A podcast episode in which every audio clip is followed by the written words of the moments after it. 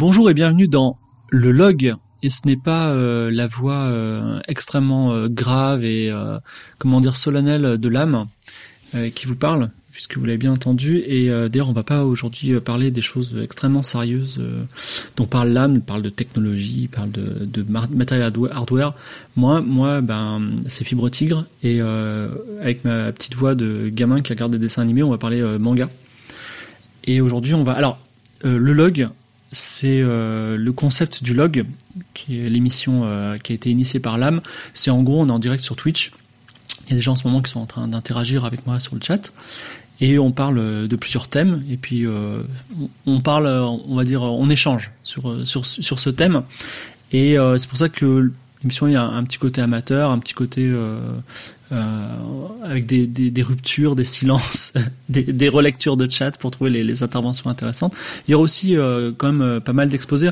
Alors, je vais faire quand même un disclaimer avant d'avancer sur le, sur le thème de la, de, du log de ce soir.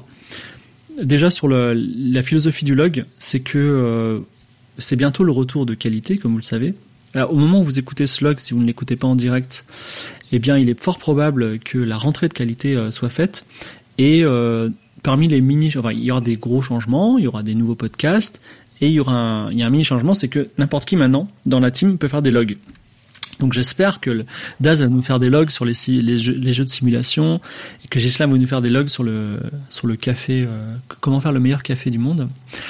Toujours est-il que euh, je, suis toujours, euh, je, sais que je suis en train de faire une digression, que j'ai pas encore abordé le sujet, mais je parle quand même un petit peu de, l'émission parce que c'est euh, une rupture de format. Je suis toujours le premier à dire, franchement, les podcasts, c'est toujours quatre mecs autour d'une table à l'impro. Ils ont à peine lu le sujet sur Wikipédia, ils se prétendent experts.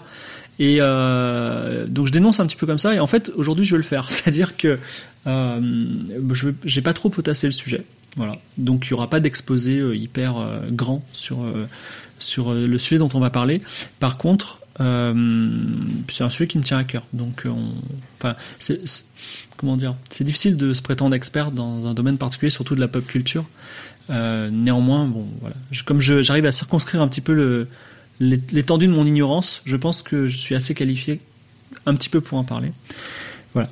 Donc, je suis en train de faire ce que je dénonce habituellement. Super. Aujourd'hui, on va parler euh, de Hunter x Hunter. Alors, je sais que les puristes ne disent pas Hunter x Hunter, mais moi je veux dire Hunter x Hunter, euh, voilà, c'est comme ça. Euh, je parlerai de la prononciation du titre un petit peu plus tard.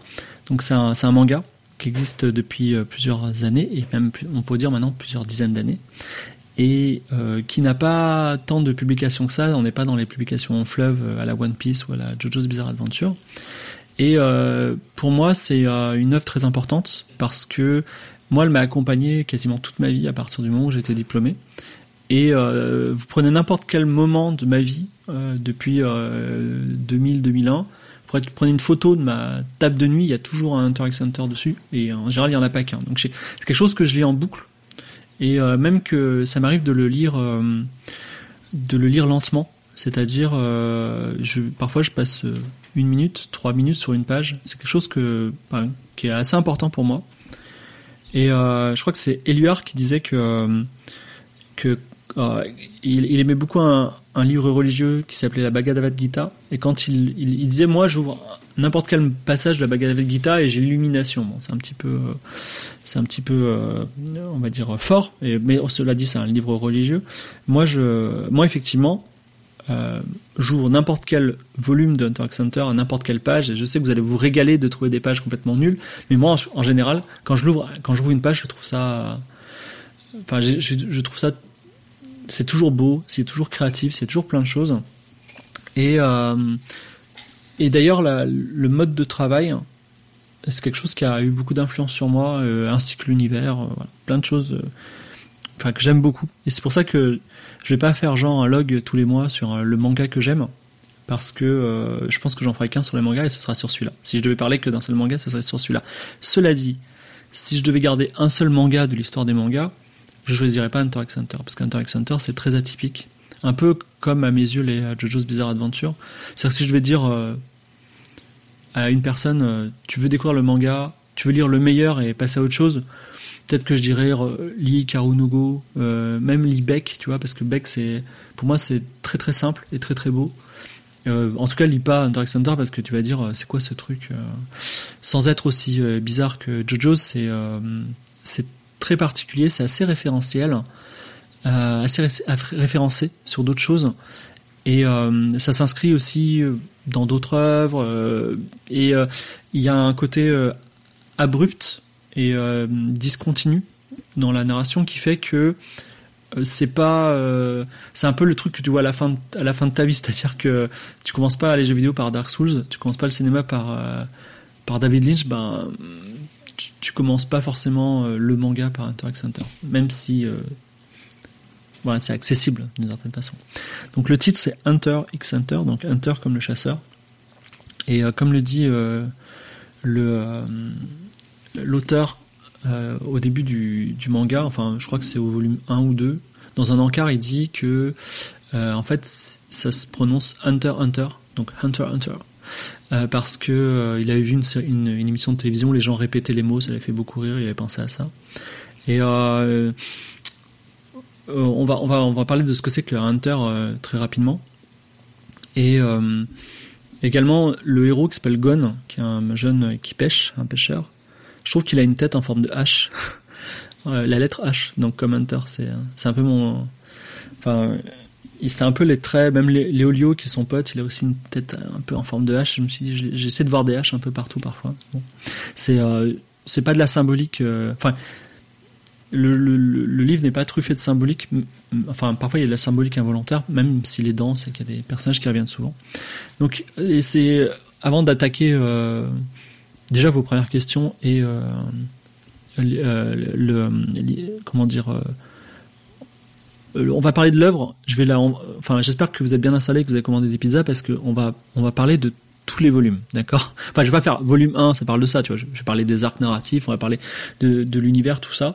Par contre avant de commencer ça euh, il faut voir que le donc l'auteur Togashi euh, il a fait deux mangas avant. Donc il a fait un premier manga qui s'appelle Yu Yu Hakusho.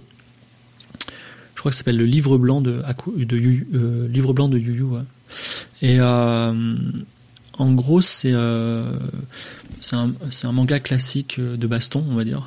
Les gens qui adorent Yu Hakusho vont détester cette. Mais en gros c'est un, manga qui a eu énormément de succès déjà. C'est-à-dire que imaginez vous êtes mangaka et vous créez un manga de baston et en plus vous avez énormément de succès. C'est-à-dire que vous êtes vous n'êtes pas à la hauteur de, Dragon Ball, mais euh, enfin, vous le tutoyez, tu vois. Et du coup, euh, vous avez un animé. Euh, du coup, en fait, ben, c'est un peu comme vous êtes Stephen King, vous avez 21 ans, vous avez écrit Le Fléau, et vous faites quoi après, tu vois? Il n'y a, plus grand chose à faire. Et du coup, après, enfin, je pense que même si ça n'a jamais été dit, il faut aussi se positionner dans cette vision-là, qui est que tu viens de faire le, quasiment le meilleur truc de ta carrière. Maintenant, tu vas faire quoi? Donc après, il a fait un autre. Je reparlerai du You, hein, j'ai pas, pas fini avec ça, mais il a fait un autre, un autre, une autre petite série qui est très bizarre, qui s'appelle Level E. E comme Alien, parce qu'il savait pas que Alien, c'est un japonais, c'est écrit avec un A et pas un E, mais bon, peu importe. Et euh, qui était très bizarroïde. Et enfin, euh, il arrivé, il, il, commence à faire Hunter x Hunter. En mode un peu, euh, j'ai envie de revisiter le genre, j'ai envie de faire des choses nouvelles et euh, j'ai envie de faire ce que je veux. Et il fait tellement ce qu'il veut que depuis quelques années, euh, il en fait plus. Qui fait que euh, on a connu une période où, euh, où il y en avait un qui sortait par mois et après il y en a eu qu'un qui sortait par an et, maintenant quand il y en a un qui sort par an, ben on est très content. ça s'étiole, on ne sait pas s'il y aura une fin, même si on a des, signes de vie récemment. Donc euh, avant de, passer donc au manga proprement dit, un mot sur Yu Yu Hakusho. Donc Yu Yu c'est un, jeune garçon qui va se découvrir des pouvoirs magiques, euh, qui va euh, tutoyer avec le monde des morts, qui va combattre des démons et qui va combattre des démons dans le cadre en plus de tournois internationaux d'arts martiaux, ce fameux cliché qu'on voit dans, dans, certains mangas. Euh, donc il va combattre des démons de plus en plus forts. Certains de ces démons deviendront euh, les alliés, comme d'habitude, hein, c'est le schéma de Dragon Ball.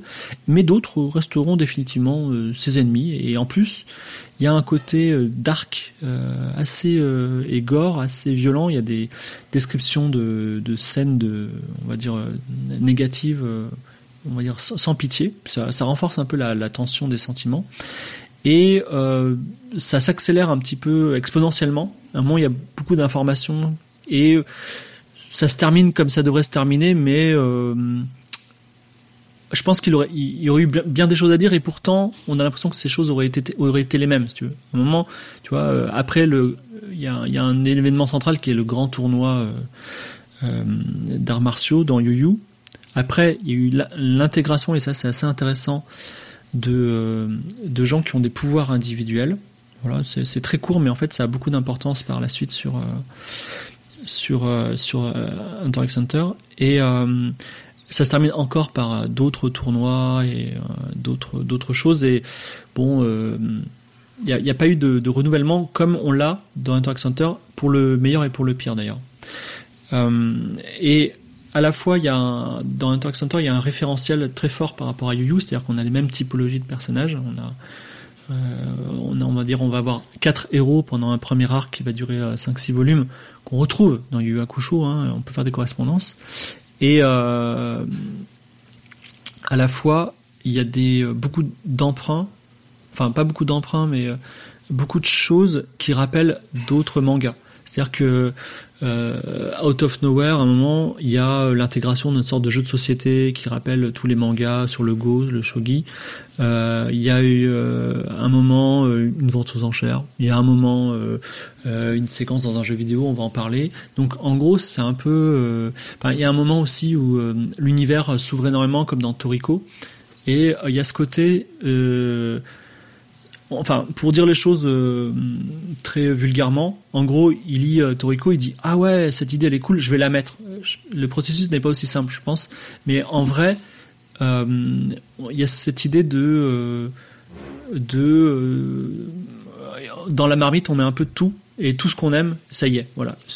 C'est en gros même, enfin, par exemple, vous aimez les mangas de sport, il y a, y a un putain de volume qui est consacré à un tournoi de ballon prisonnier dans Interact Center. Donc on peut, on, on, retrouve tout. C'est assez, c'est assez drôle et à la fois, ce n'est pas un manga de sport du tout. Donc euh, c'est, euh, je, trouve, je trouve ça assez intéressant. Et pour moi, une des grandes qualités, je le dirais plein de fois, dans Interact Center, à l'époque, quand j'achetais un volume, je ne savais pas ce qu'allait se passer dedans. C'est-à-dire que euh, là, on est en plein en patauge dans un arc narratif. Mais quand le prochain va arriver, qu'est-ce que ça va être? Ça se trouve, ça va être une histoire d'amour. J'en sais rien, mais euh, tout peut arriver. Voilà. Et il y a ce côté tout peut arriver qui est euh, une, forme d'imprévisibilité que je ne trouve nulle part ailleurs. C'est-à-dire que la fin de Naruto, moi j'aurais pu la dire au volume 2. j'aurais pas dit qu'est-ce exactement ce qui se passe, mais voilà, c'était déjà tracé la fin d'Interact Center euh, aujourd'hui, bah, on pourra en parler, euh, mais euh, la fin d'Interact Center, c'est quand même un, point d'interrogation. Voilà. Donc, avant de commencer les arcs, je vais regarder un petit peu si vous avez des remarques et des questions. Alors, Lisa me dit je prends le meilleur de tous les, les, les, mondes. Akeboshi, qui je sais est un fan de Yu Hakusho, dit Togashi a un rythme de parution anarchique car il a des problèmes de santé. Oui, c'est ce qu'on dit. Et d'autres problèmes d'ailleurs que je ne vais pas développer. Donc des problèmes de santé, selon Akeboshi, qui l'empêche de dessiner pendant le moment, long moment, et il veut continuer à faire ses planches lui-même. Tout à fait. Ensuite, on va ah très très bonne question de HDG sur les animés. On va en parler des animés. Il y en, a pas qu'un, il y en a deux. Voilà. Herculea dit mon mon arc préféré, obviously, c'est l'arc des fourmis, ce qui est drôle parce que plein de gens vont dire c'est l'arc le plus nul. C'est ça, c'est très amusant. Euh, qu'est-ce qu'on a d'autre comme remarque? Et si on n'y connaît rien en manga, non, ce n'est pas grave du tout parce que euh, c'est pas forcément euh, le meilleur manga du monde. Et mon arc préféré, Monsieur Vouvoul, mais moi j'aime tous les arcs. Voilà.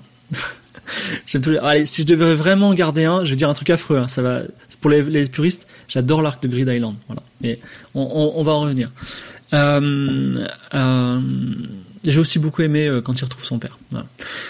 Donc, euh, on va parler juste ouais un mot sur les animés quand même avant d'avancer. Euh, il y a eu deux animés. Donc pour les simplifier, on va dire il y a eu le vieux animé et il y a eu le nouveau animé. C'est-à-dire que en gros, ils ont ils ont fait un animé, donc un dessin animé qui reprend toute la série. Et ben à un moment, bah il a rejoint le manga et au lieu de continuer un peu comme Kenshin par exemple, bah ils sont arrêtés. Et le mec entre temps n'a pas vraiment avancé puisque il arrive de parution de plus en plus lent.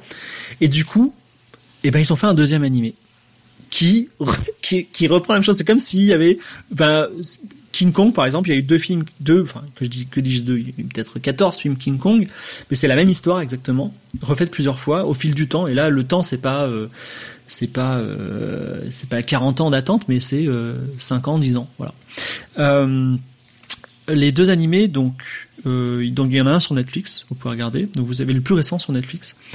Donc, les, les animés ont cette qualité qui respecte à quelques exceptions près, mais je vais en parler, il respecte très fidèlement le manga.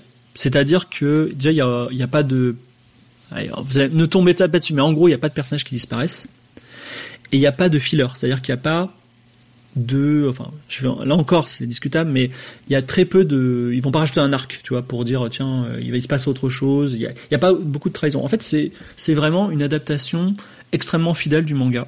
Euh, et si vous regardez l'animé et que vous supportez euh, c'est l'opening de l'animé qui a qui est toujours avec cette chanson japonaise euh, super criarde, euh, oui, bah, c'est une bonne façon de passer le temps.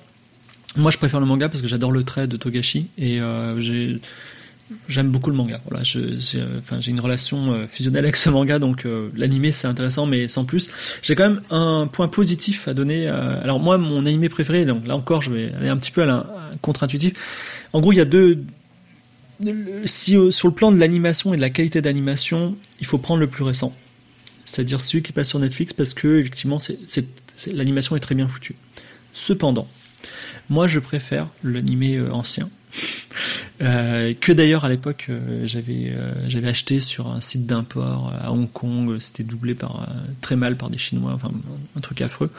Parce qu'en fait il y a deux épisodes filler qui sont très intéressants, qui sont euh, dans euh, pendant l'examen des hunters. Il y a, euh, je vais en parler tout à l'heure. À un moment, il y a un, grand examen qui est quelque chose de passionnant. Donc, imaginez un examen comme le bac, à part que c'est des épreuves physiques, intellectuelles, tout ça pour pour sélectionner l'élite de l'humanité. Il y a un certain nombre d'épreuves. Et en fait, il y a, a deux épisodes de filler dans la saison, dans la dans la série animée la première, qui donc qui rajoute une épreuve.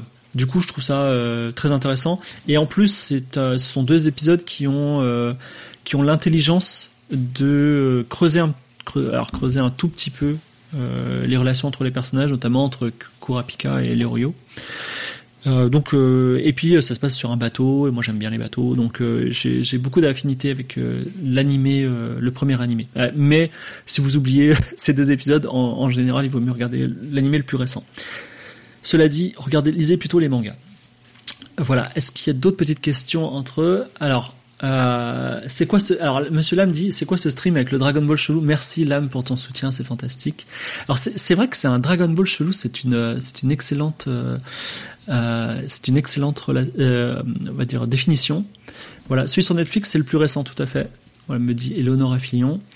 Euh, et dont-il pas enlevé la scène finale de l'arc Chimera dans la version Netflix, Fanny je n'en sais rien du tout parce que moi, j'ai regardé la, série, je crois que c'est 99, enfin la, vieille série en tout cas, et euh, voilà, je suis pas, comment dire, je préfère les mangas une fois de plus, voilà, que je, préfère les lire et je prends beaucoup de temps. Euh, alors je ne sais pas quand est-ce que s'arrête euh, l'animé. Donc, alors mon personnage préféré à Keboshi n'est pas du tout Isoka. Mon personnage préféré, c'est Kurapika, voilà. Euh, mais on va en parler. Donc, on va, on va, commencer. On va, on va parler un peu de l'histoire de Hunter x Hunter. Donc, Hunter x Hunter commence sur. Euh, alors, euh, il se trouve, il y a un prologue qui explique un petit peu l'enjeu du manga. Donc, on se trouve dans un monde qui est à peu près le nôtre, dans lequel il y a des PlayStation qui s'appellent Joystation, par exemple, dans lequel il y a Internet, dans lequel il y a une ville qui s'appelle Yorkshire City en français, qui est en fait New York, mais qui est un collage de, enfin il y a à York City, il y a la Piazza d'Hispania, euh, voilà, en, gros il y a, il y a cet aspect de collage, euh, on prend des choses du monde réel et on, prend aussi des choses dans différentes temporalités, c'est-à-dire que c'est un monde qui à la fois euh, tous les caractères du moderne, mais également il y a des galions en bois, voilà, qui, qui marchent, qui fonctionnent à la voile. Il y a il y a des il y a différents niveaux de on va dire de technologie. Il y a aussi des comment dirais-je Il y a des des éléments d'univers baroque comme il y a dans Final Fantasy, c'est-à-dire qu'il y a des zeppelins. Euh, voilà, il y a des, euh, des robots étranges, euh, il y a des, euh, des créatures fabuleuses, il y a des créatures surpuissantes et aussi le monde a plein de secrets. Et dans ce contexte d'univers, il y a, c'est en préambule, c'est dit, il y a ce qu'ils appellent des hunters, donc des personnages qui sont, enfin des, des individus qui sont plus doués que les autres et dont la vocation est de trouver les choses perdues un peu le pitch de Get Baker au début.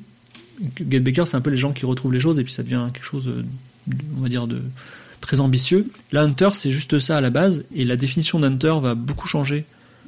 Enfin, va plutôt être dévoilée petit à petit dans le livre, enfin dans, le courant de l'histoire. Et euh, également, on va, enfin, il y a cette idée d'un monde caché qui est à la fois un monde intérieur et un monde extérieur. Donc, on commence avec un jeune garçon qui s'appelle Gon, qui doit avoir 10-12 ans, j'en sais rien. Ah oui, le, héros classique de Shonen, qui a une canne à pêche, d'accord. Au début, la canne à pêche est un peu utilisée, elle est de moins en moins par la suite, mais c'est un peu, c'est un pêcheur, quoi. Il est sur l'île de la baleine, qui ressemble à une baleine. Et euh, sur cette île de la baleine, il a une mère adoptive, qui est la meilleure amie de son père. Donc cette mère s'appelle Mito. C'est important parce que à un moment, on va poser la question qui est la mère de Gon? Et j'espère que vous avez vos théories. En tout cas, je vous présenterai euh, les théories les plus acceptées parce qu'on ne sait pas qui est la mère de Gon. Et Gon, c'est le héros, hein, donc, et euh, il a un père qui s'appelle Ging, ou Jin, ça dépend euh, les, différentes versions, qui est un père qui est absent, qui n'est pas là. La seule chose qu'on sait du père, c'est que il est hunter. Donc, il fait partie de cette élite d'individus et donc il est, parti. Et, je crois que Gon ne l'a jamais vu au début de l'histoire. Et euh, Gon met un, met un coup de pression à, sa mère adoptive, Mito, pour lui-même passer l'examen de Hunter. Euh, l'examen de Hunter on apprend, euh, je crois que c'est volume 2, que déjà il y a une personne sur 10 000 qui arrive juste au, lieu d'examen. Et après, il y a encore très peu de gens qui, qui sont sélectionnés. Donc en gros, il y a une personne sur 100 000 qui, ou une personne sur un million qui parfois réussit. Voilà ou une dizaine de personnes. Donc c'est très sélectif. Et euh, également, il y a un, personnage qui est assez important parce qu'on va en parler tout à l'heure, qui s'appelle Kaito. Et c'est Kite en, anglais. Donc Kaito, c'est une sorte, on va dire, c'est un oncle. Euh, j'aimerais parler du design de Kaito quand même parce que ça va avoir son incidence par la suite. Donc il a des longs cheveux, il est un petit peu androgyne, il a un long visage et il a toujours une casquette. Et lui, c'est un, chasseur et c'est un hunter. Et euh, il connaît le père, il dit ah ton père était fort, il faisait plein de choses. Donc il, va y avoir ce mythe. Donc c'est le mythe qu'on a dans beaucoup de shonen, qui est le garçon veut aller sur les traces de son père et retrouver son père. Et il y aura des subversions de, ce, de cette structure euh, qui est très classique dans le courant du manga. Et il y a aussi une énorme surprise à un moment, je la spoil tout de suite, c'est qu'à un moment il retrouve son père. Ce qui est vraiment, vraiment surprenant. voilà, pour un manga. Ça, enfin, ça ne se fait pas trop. Et euh, c'est assez intéressant aussi parce que, euh, enfin, on, en parlera tout, à l'heure. Donc en gros, il est sur son île, il, met la pression à sa, mère adoptive Mito. Elle cède, il s'inscrit aux examens, il part sur un bateau, un fameux galion de bois, sur lequel il rencontre deux autres personnages très importants, qui sont Léolio et Kurapika. Donc Léolio, c'est un peu le pseudo figure paternelle un peu fort, qui combat au couteau et qui a aussi une grande force. Voilà. Mais il est plutôt malingre. Et son objectif, c'est de devenir médecin. Kurapika, au contraire, c'est un peu le, guerrier. Euh, je, vais, dire, alors qu'on n'est pas certain du genre de Kurapika, et ça fait partie des questions qu'on va développer tout à l'heure. Kurapika est-il un homme ou une femme? J'attends de voir vos, théories, mais je vais le genrer au masculin, en attendant. Donc Kurapika, donc c'est un une sorte de guerrier mystérieux qui a des sabres en bois et euh, dont l'objectif est mystérieux au début. En fait, il est, il est sur un, il a, il a un vœu de vengeance en, quelque sorte. Et il veut, donc ces trois-là veulent, s'inscrire en tant que, en tant que hunter. Et dans le premier volume, en fait, ils vont avoir des aventures et des déconvenues qu'on pourrait juger classique, c'est-à-dire il y a une tempête sur le bateau, ensuite euh, on sait pas trop où il faut aller, euh, il y a un bus à prendre pour aller aux examens de Hunter, mais le bus n'arrive jamais, euh, ils sont obligés de passer par la montagne, et dans la, dans la montagne des forêts il y a des monstres, et en fait toutes ces aventures sont des étapes de présélection pour les lieux d'examen, c'est-à-dire que ils sont testés à la fois intellectuellement et à la fois physiquement, pour voir s'ils méritent simplement de faire partie de l'examen. De, enfin, c'est même pas l'examen. Donc y a, déjà, il y a beaucoup de gens qui s'inscrivent à l'examen de Hunter en espérant ne serait-ce que le faire et, ils n'arrivent même pas à, on va dire, ils n'arrivent même pas à la salle d'examen. Et euh, il y a une première chose qui m'a tout de suite accroché dans le volume 1 et je trouve que c'est hyper important. Ça définit Hunter x Hunter et euh, ça le place vraiment en cran au-dessus des, autres mangas. C'est que euh, il y a, ça va être un manga d'affrontement, que ce soit psychologique ou physique. Et en gros, il y a toujours, il y a trois types de résolutions euh, dans les mangas, dans les mangas d'affrontement. Donc d'abord, il y a, une résolution qui est par la volonté. Donc ça, c'est Bleach, Dragon Ball, Naruto. C'est-à-dire, je combats un mec plus puissant que moi, il me défonce la gueule, mais je trouve au fond de moi la force et le courage et tout ça, et finalement, je le bats. Ce qui est euh, passablement ennuyeux quand on a plus de 13 ans, tu vois, parce que bah, c'est toujours la même chose. Moi, un manga comme Bleach, je comprends pas l'intérêt, tu vois. Mais euh, en gros, c'est ça. Et après, suivant les schémas, ce fameux adversaire euh, qui te qui te posait problème, c'est un, il devient parfois ton ami. Voilà. Donc du coup, le, ça, devient de plus en plus gros. One Piece, alors je peux pas médire sur One Piece. One Piece, c'est un petit peu comme ça. Voilà. Mais voilà. Donc ça c'est la première méthode de résolution. La deuxième méthode de résolution, elle est, euh, elle est de l'ordre de l'astuce. Donc ça c'est soit des, mangas très mathématiques comme Liar Game ou euh, même un petit peu euh, JoJo's Bizarre Adventure. Je trouve c'est euh, JoJo's Bizarre Adventure, il, il, a ce côté je combats un ennemi qui a des pouvoirs étranges et j'ai des pouvoirs étranges on ne sait pas du tout comment ça va se terminer. On sait que le héros va, réussir, hein. mais euh, c'est tellement bizarre comme le nom, comme son nom se dit, on, a du mal à anticiper comment la méthode de résolution. Dans l'IR game, c'est aussi la même chose, c'est-à-dire que euh, y a une, ils sont en train de faire une partie de poker ultra compliquée et à un moment, euh, le héros va gagner parce que dans sa tête, il a une stratégie magique qui est de l'ordre des mathématiques qui fait que tu, enfin, qui est bien démontré. Si tu veux creuser, ça marche, mais en gros, enfin quand tu lis le manga, a priori, euh, tu vas pas faire poser des calculs. Donc du coup, pour moi, c'est un peu du ressort de la magie. Et il y a un truc qui est assez cool dans x Hunter, c'est que déjà, il y a beaucoup d'opposition qui est de l'ordre du psychologique, c'est-à-dire euh, es-tu prêt à sacrifier ça contre ça, euh, avec ce côté, enfin avec des exceptions bien entendu de, sacrifice définitif souvent. Et il y a aussi, enfin il y a c'est des résolutions astucieuses dans, euh, dans le chemin pour aller au lieu d'examen, un moment, il rencontre une nana qui leur dit euh, pour avancer, enfin, elle leur donne une énigme, et en fait, c'est une énigme avec deux options possibles, et les deux options sont mauvaises. Ils le savent, ils savent pas quoi répondre, ils ne répondent rien, et, la solution c'était de rien répondre. Et euh, enfin, je trouve que cette résolution d'énigme, elle est astucieuse, elle est cohérente, et elle est surprenante. C'est pas voilà. Et et souvent, on, va avoir ça dans Hunter x Hunter, parce que c'est Hunter x Hunter, au moins pendant les 4-5 premiers volumes, c'est une série d'affrontements de ce type-là, psychologique et physique. Et euh, c'est toujours surprenant et on en a pour notre argent. Donc pour l'instant, cette catégorie fait que c'est très très intéressant. Donc euh, nos héros arrivent euh, au lieu d'examen, qui est un, un restaurant, voilà, avec un ascenseur secret. Et là, ils rentrent vraiment dans la première salle d'examen où on leur donne un numéro. Donc je crois que euh, hommage à qualité, euh, je crois que euh, Gon c'est 404. Non, c'est Léorio peut-être 404. En gros, ils ont 400, 402, 403, 404. Donc et c'est les derniers arrivés. Donc il y a ce jour-là, il y a 404 ou 405 participants. enfin cette année-là, puisqu'il y a un examen d'Hunter par an. Et l'examen, ça va être 5-6 épreuves très très longues et très grosses qui vont un peu comme dans euh, Top Chef ou euh, d'autres, euh, on va dire réduire le, nombre de, participants, voire même parfois certaines années, il n'y a plus qu'un seul participant. L'année où le père de Gon a été qualifié, ben, il y en avait, il y que lui qui a été qualifié, et parfois même à zéro. Et, et il faut voir aussi que beaucoup de gens sont là, et c'est pas la première fois qu'ils participent à l'examen. Donc ils savent, connaissent un peu déjà les règles et les ressorts. Et euh, les nouveaux ont beaucoup moins de chances de réussir que les gens qui sont là depuis, enfin, qui étaient là l'année dernière et qui sont là parfois depuis 4-5 ans. Donc l'aventure commence et la première épreuve c'est une sorte de marathon. Il marche et après il court un peu.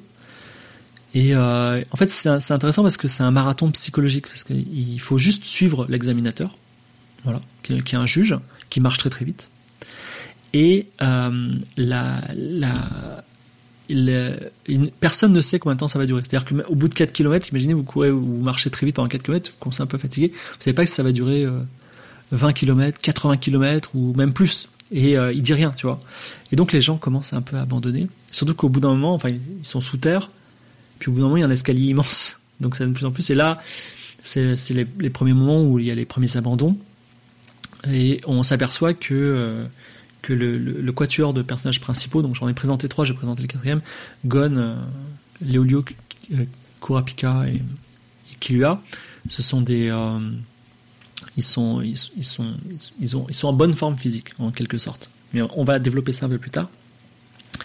Et donc le quatrième personnage, qui est le personnage un peu émo, en retrait, qui dit pas grand chose, qui est sombre, qui fait partie d'une famille d'assassins, mais qui a un skateboard et qui a 12 ans et qui aime bien les, les, euh, bonbons, c'est un peu la, petite fille maléfique, mais euh, version garçon, s'appelle Kirua.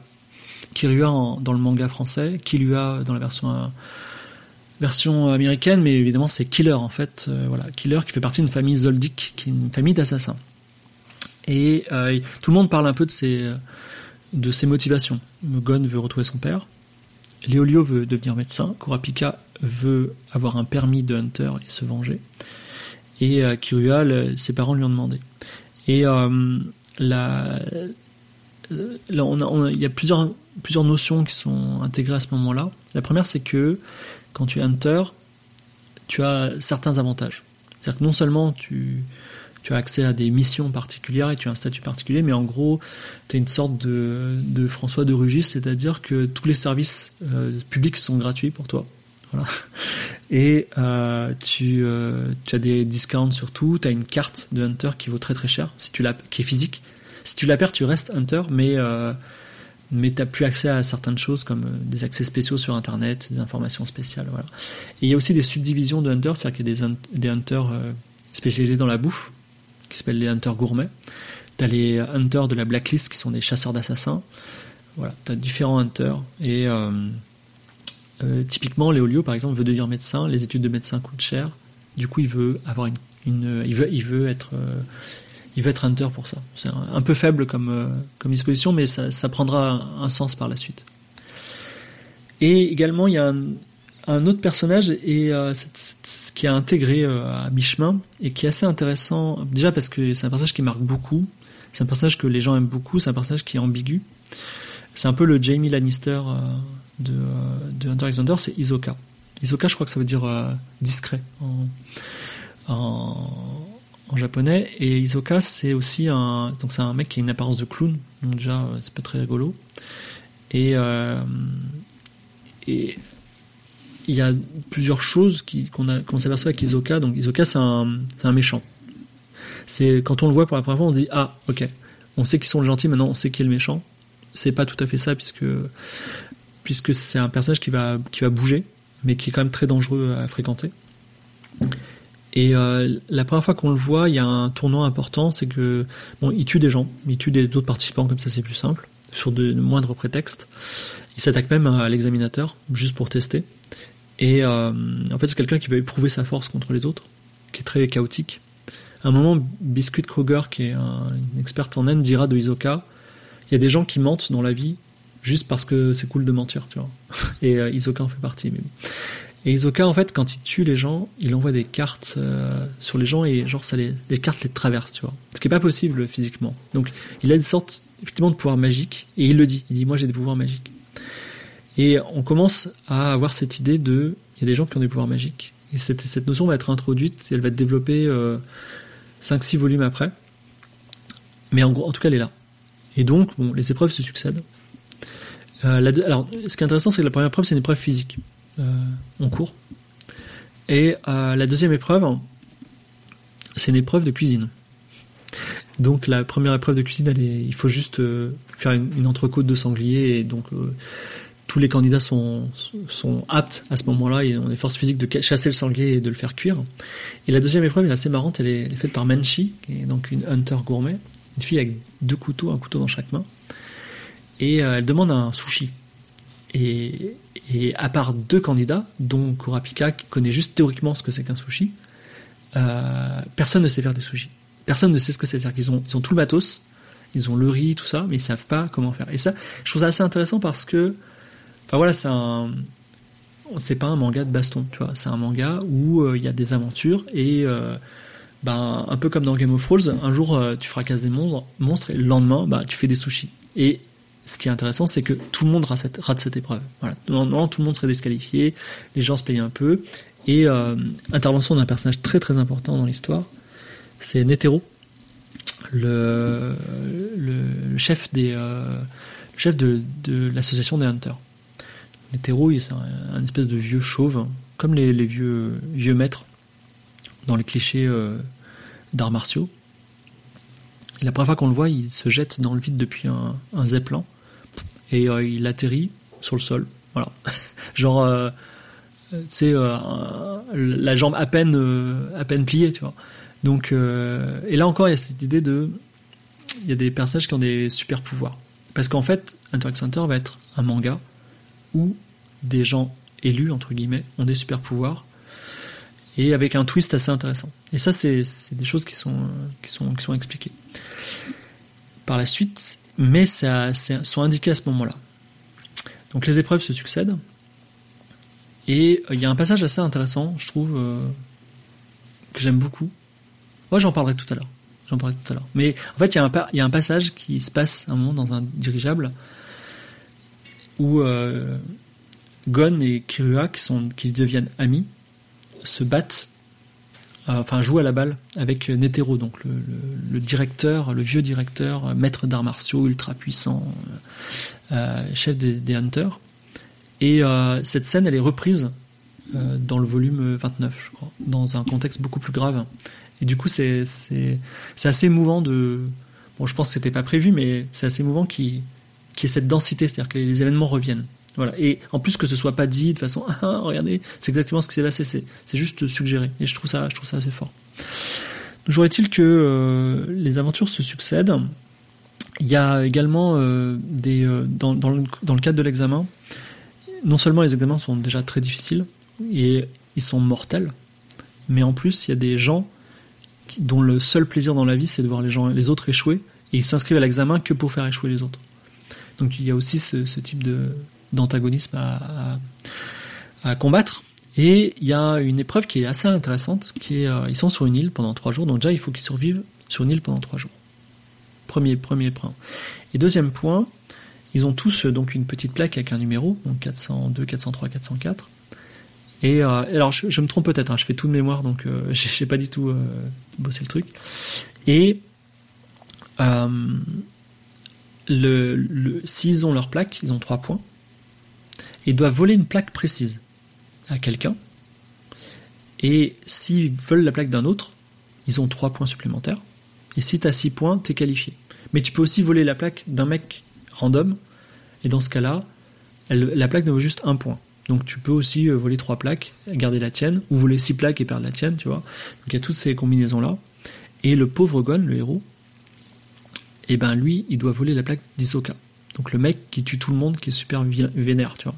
Donc il commence à avoir cette relation de... Euh, euh, enfin, ils, vont, ils vont se battre, et même si Gon c'est le héros de manga, il est clairement expliqué que voilà, Isoka il éternue et Gon il meurt, tu vois. Et euh, Gon arrive à, une demi-seconde à utiliser euh, l'inattention d'Isoka dans un contexte très précis pour voler la plaque d'Isoka. Et Isoka est tellement euh, surpris de ça qu'il lui, la, laisse pour. il lui la laisse, il dit Tu peux la garder. Et donc Gon, il, ça lui plaît pas, il, lui rend et dit Moi je, vais te la revoler à, la loyale, tu vois. Et Isoka la laisse à Gon et il lui dit Tu me la rendras le jour où tu pourras me donner un coup. Est-ce que ce jour arrivera bientôt? En tout cas, il n'arrivera pas dans les 3-4 volumes qui suivent, mais en tout cas, il a gardé sa plaque. L'examen avance et je voudrais quand même parler de la dernière épreuve. Il, reste, reste plus que 10 personnes, ou 11. En tout cas, il reste plus beaucoup de personnes. Et euh, il y a des donc tous les personnages sont hauts en couleur, ils ont des chara design incroyables, ils ont des pouvoirs particuliers. Il y en a un qui parle aux serpents, il y a une fille qui parle aux abeilles, il y a un mec qui combat avec la lance, il y a un, mec qui combat avec des, flèches empoisonnées. Donc ils ont tous leurs petites particularités. On se demande comment un mec, comme Léolio euh, peut réussir. Je, je une parenthèse sur Léolio, qui est mon personnage préféré. Euh, Léolio dans le dans l'animé de 99, donc le vieux Léolio, il a un nom de famille qui, est, est, sorti de nulle part, qui n'est pas du tout le manga, qui s'appelle Léolio euh, Paladin Knightkos. Donc moi je crois que c'était un grec au début. En fait c'est juste Paladin Knight, donc euh, le chevalier paladin. Donc en gros on est dans un schéma, un peu une partie de jeu de rôle, tu vois. Donc euh, où tu as le, le, paladin, donc à la fois le guerrier, guérisseur, tu as le tank, voilà, l'assassin, bon bref c'est fin de la parenthèse. En gros, il y a, nos quatre héros qui sont qualifiés plus euh, et il y a beaucoup de nouveaux, ce qui est aussi quelque chose d'assez surprenant. Et euh, pour la dernière, dernière épreuve, c'est assez intéressant. C'est un tournoi à l'envers, c'est-à-dire que ils vont se combattre deux par deux. Mais si tu gagnes, t'es qualifié. Et si tu perds, tu vas en demi-finale des losers en gros. Et en gros, si tu perds ta demi-finale, tu vas ensuite en finale des losers, donc en, gros, tu as plein de chances de, de gagner un moment. Et aussi l'autre twist, c'est que pour gagner, il faut juste que l'autre dise j'abandonne. Mais évidemment, si tu arrives et que tu tues tout de suite la, personne qui est en face de toi, ben, il dit pas j'abandonne, et c'est toi qui as perdu, et du coup tous les autres ont gagné. Donc il y a ce côté qui est un combat qui est à la fois physique et à la fois psychologique. Et le premier combat, euh, qui est euh, très tendu, c'est donc Hanso, c'est un ninja, Genre, euh, enfin, c'est vraiment la légende de Hanzo, le ninja, euh, avec les, c'est un shinobi, donc euh, un espion, voilà, du Moyen Âge japonais. Et il dit à Gon, moi, je t'ai arti, je te conseille d'abandonner parce que je sais torturer les gens. Et, il va loin, il va jusqu'à casser le bras de Gon, et Gon ne laisse pas tomber. Et ça le fait tellement chier que, que, que Hanzo dit bon, ok, j'abandonne, je, je, je, me lâcherai sur le prochain, tu vois. Et du coup, Gon est qualifié. Et, et tout le monde est qualifié, sauf un, qui est Kirua qui tue quelqu'un. Voilà. Pour une raison euh, qui est pas claire, mais en tout cas, tous les autres sont qualifiés. Et, euh, comme le dit euh, l'examinateur à Gon, ça y est, t'es Hunter. Mais au moment où Gon part de centre d'examen avec ses amis, qui sont des amis habituels, enfin, on va en parler dans deux minutes, il dit J'ai failli lui dire que l'examen n'était pas terminé. Donc, l'examen en tant que tel est terminé, mais il leur manque encore une petite chose pour devenir des véritables hunters, et c'est quelque chose qui va arriver pas tout de suite, mais un peu plus tard. Mais en tout cas, c'est annoncé, c'est-à-dire qu'il manque encore quelque chose. Et je vais faire une petite pause pour savoir si vous avez des questions. Alors, qu'est-ce que vous dites? C'est Hanzo. Non, c'est pas. Ouais, c'est bien. Monsieur Bitoni adore Léolio, c'est très bien. Alors, est-ce qu'on retrouve Hanzo? Alors oui, on le retrouve dans l'arc qui est actuellement euh, et il développe un pouvoir particulier. Donc là, les héros vont développer des pouvoirs, mais effectivement, Hanzo va euh, va développer un pouvoir qui est celui de. Et je crois qu'il y, a parmi les images qui circulent en ce moment sur Twitch, il y a, euh, vous voyez des. et en fait, vous voyez un moment Hanzo qui se dresse et en fait, il arrive à projeter son corps astral. Voilà. également, ouais, oh, il est ninja quand même parce qu'il arrive à Hanzo, il arrive à à faire des enfin à se tenir sur chaque doigt, il enlève ses doigts un et à la fin il est debout empoirier sur un seul doigt. Donc c'est comme un, bon un bon un bon ninja quoi. Voilà. Et euh, alors qu'est-ce que qu'est-ce que qu'est-ce je regarde un peu vos questions. Alors Sejukame précise Gon a 11 ans au début de ses aventures. Euh, Mizufani dit 18 ans, non je crois pas. Euh, alors Mini-Steph. Dans Hunter x Hunter, j'ai toujours vu l'univers comme le personnage principal plutôt que Gon dans les Tout à fait, c'est une bonne, bonne vision des choses. J'ai plus l'impression qu'il là pour répondre à un cahier des charges plus que pour être un personnage principal. Alors, il y a cette idée de euh, c'était cool Dragon Ball. Moi, tu vois, quand je joue à un jeu vidéo, parfois je dis putain, le jeu vidéo il est cool, mais ça aurait été tellement meilleur s'il y avait eu ça, tu vois. Et je pense que euh, si j'étais Togashi en tout cas, je dirais putain, Dragon Ball c'est cool, mais ça aurait été encore meilleur qu'il y ait ça, tu vois. Voilà. Est-ce que Gon est le personnage principal du manga? Euh, Oui, et ça fait quelques volumes qu'on l'a pas vu, donc euh, on ne sait pas trop. Hein. Euh, ah oui, Kirua ou Kilua, c'est le Sasuke blanc, c'est une bonne bonne version. Léolio, c'est la personne la plus normale. Alors non seulement c'est la personne la plus normale, c'est c'est aussi la, alors c'est un peu le, le, le, gars de 18 ans, tu vois, euh, qui s'intéresse aux filles. Mais même il y a, il faudra parler un peu de la sexualité dans Tank Center. Et euh, mais Léolio, c'est un peu ouais le mec. Euh, à un moment, il fait quasiment perdre une épreuve d'examen de Hunter juste pour pouvoir euh, s'approcher d'une fille. Donc euh, c'est c'est voilà. Alors si Jukame dit Kuripika est un mec 100%, ben, on va en parler. On va en parler, c'est intéressant. ensuite, qu'est-ce qu'il y a d'autre? Euh, Isoka le magicien, tout à fait. Discutable des fois dans l'air game. Bon, l'air game, c'est un peu particulier. Si Jukame dit ce que j'aime bien dans Hunter x Hunter, c'est que quand un perso est supposément plus fort qu'un autre, il le bat, point. Donc j'imagine il le bat pas. Euh, ah oui, oui, il le bat. Ouais.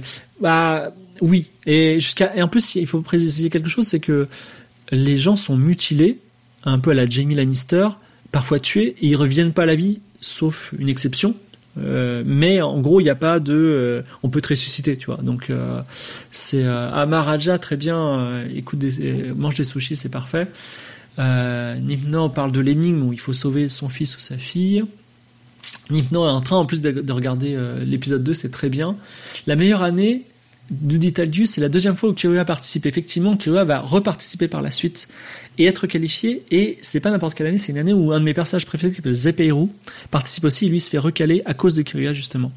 Et Kirua, tout comme le père de Gon, il a cette capacité, il a eu ce privilège d'être le, seul qualifié de sa promo. En fait, sur le, il y a un numéro en bas de la carte de Hunter. dommage que j'ai pas la caméra, mais je vous montrerai. J'ai une carte de Hunter chez moi. En bas de la carte, il y a un numéro et ça se termine par un chiffre qui peut être 49, 1, tout ça. en fait, c'est le nombre de qualifiés cette année-là. Donc, si t'as une, si t'es, euh, une carte où t'as un 0-1 à la fin, ça veut dire que t'es le seul qualifié de ta promo. Ce qui, ce qui est incroyable. Voilà. Alors, Kurapika est un homme, Akeboshi, on va en parler. Et qu'est-ce qu'on a d'autre? Euh, rapport de force, la plupart du temps respecté. Une carte privilège, oui. Oui, la carte privilège, ouais, la carte de Hunter. Et ça peut faire plein de choses. Alors, Eleonore Affilion parle de euh, d'un vieux pédophile. Alors, je, je me demande s'il parle de Isoka. Je pense que c'est Isoka. Isoka, oui, effectivement, le personnage du malaise. On va parler un petit peu de la sexualité d'Isoka. Et a-t-il pas une apparence de bouffon? Alors, c'est un clown parce qu'il y a eu une origin story d'Isoka. On en parlera aussi. Et euh, également, je sais pas si vous vous souvenez, alors dans Yu Yu Hakusho, il y a un personnage qui s'appelle le Grand Madi, qui est un personnage de clown euh, qui peut faire des pouvoirs et qui a été complètement euh, ridiculisé, mais ça fait partie un peu des, des comment s'appelle des des leitmotifs un peu. Voilà. La deuxième épreuve, c'est Top Chef. Alors oui, tout à fait, c'est un peu ça. C'est un manga bac à sable, c'est bien vu, bien vu. Qu'est-ce qu'on a d'autre? On n'a jamais su ce qu'a dit Isoka. Ah, alors je pense que Shizukame parle. Alors, parle d'un passage euh, dans le fameux duel, dernière épreuve des Hunters. Isoka euh, se bat contre Kurapika. Donc le personnage un petit peu secret qui est la vengeance. Et il dit, il chuchote quelque chose à Kurapika, et Kurapika dit Ok, j'arrête. Euh, j'abandonne. Voilà. Et en fait, si on sait exactement ce qu'il lui a dit, il lui a dit je sais où se trouve l'araignée, elle se trouve à Yorkshire City lors des enchères. C'est-à-dire que euh, le but de Kurapika dans la vie, c'est euh, de retrouver un clan qui s'appelle le clan des araignées. J'en parlerai bientôt. Mais et donc à ce moment-là, euh, Isoka lui donne l'information qui lui permet d'avancer.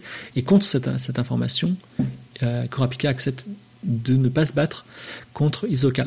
Et Isoka, c'est pas qu'il peut pas battre Léolio, Kurapika, tout ça, mais il est tellement fort qu'il préfère qu'ils euh, deviennent plus forts pour pouvoir avoir des combats dignes de ce nom. Voilà. Mais euh, même s'il a collaboré, il est jamais vraiment gentil. Hein. Il faut faut pas se laisser avoir. Alors, est-ce qu'on va retrouver Gon dans cet arc? Je ne pense pas. Voilà. Les passages malaisants avec Isoka et Gon dans l'animé, euh, dans le manga aussi, hein. elles sont, elles sont bien, elles sont, elles sont bien, c'est bien costaud. Donc, je bois une gorgée et on passe à la suite. Alors, à la fin du premier arc, où ils sont tous qualifiés en tant qu'hunter, sauf euh, euh, sauf euh, Kirua. Kirua, c'est quand même leur pote, même si c'est un peu effectivement le Sasuke aux cheveux blancs. tout ce qu'on sait, c'est que Kirua est retourné voir sa famille.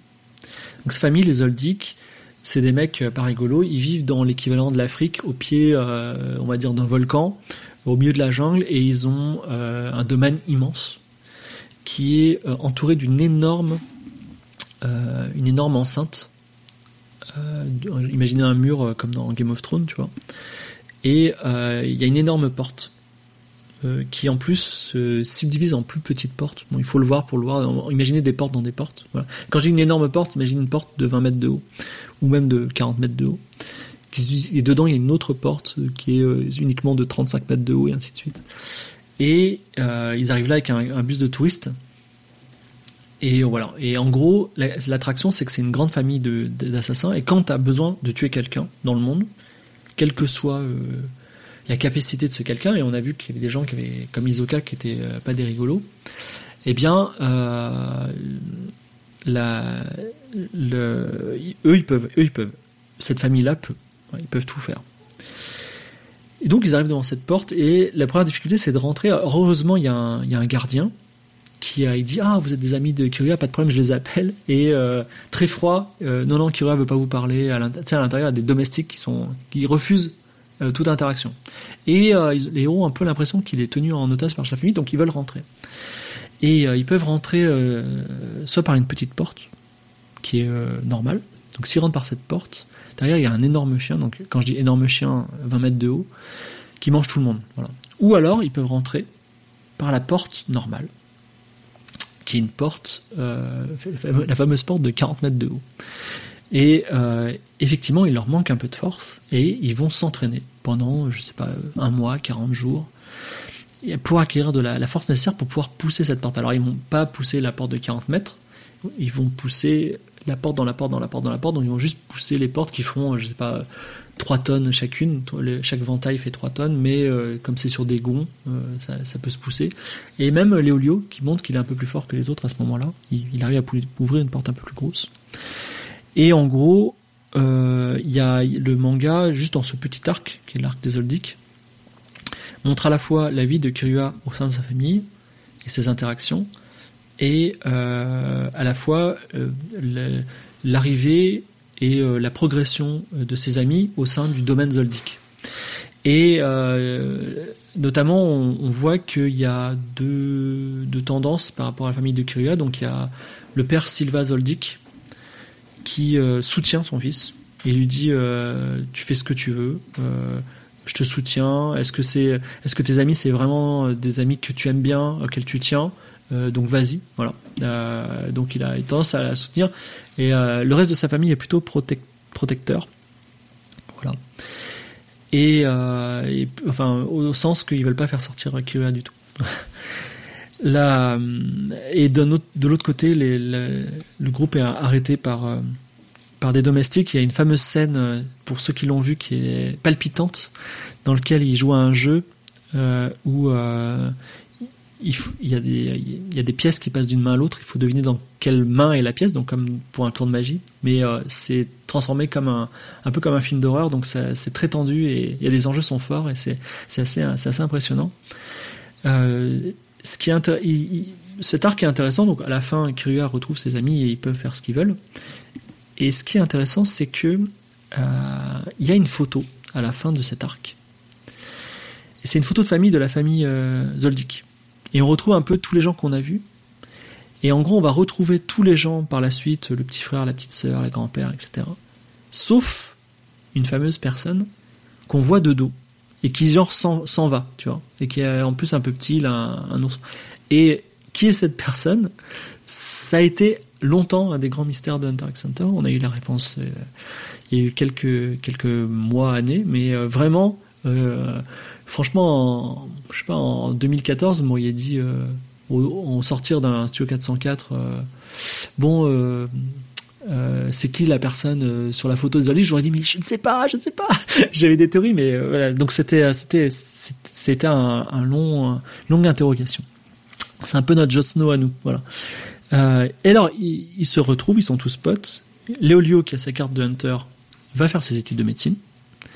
Kurapika qui a sa carte de Hunter, il va pouvoir enfin mener son enquête. Donc là, on va parler un petit peu de qu'est-ce qui le motive, c'est qu'en gros il fait partie d'un clan euh, qui vit dans la, montagne. Imaginez un peu des moines Shaolin. Je c'est pas tout à fait exact, mais c'est pour vous donner l'idée.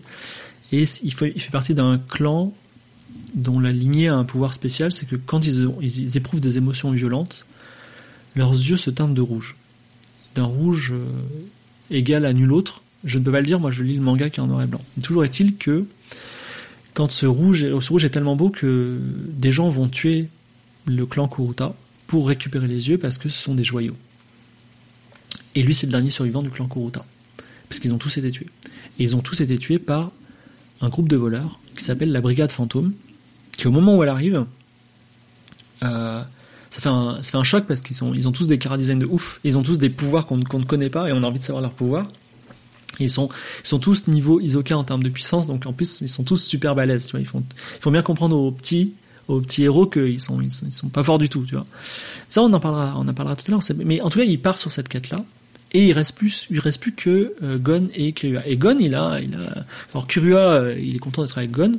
C'est le début d'une grande amitié qui va être euh, souligné de plusieurs fois dans l'histoire.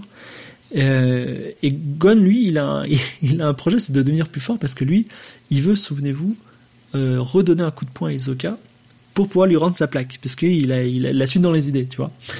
Et il y a un endroit pour aller, pour faire ça, c'est la tour céleste. Donc la tour céleste, c'est euh, donc là on passe dans une dans une section qui est plus tournoi de martiaux international. Donc en gros la tour céleste c'est une tour qui a 300 étages.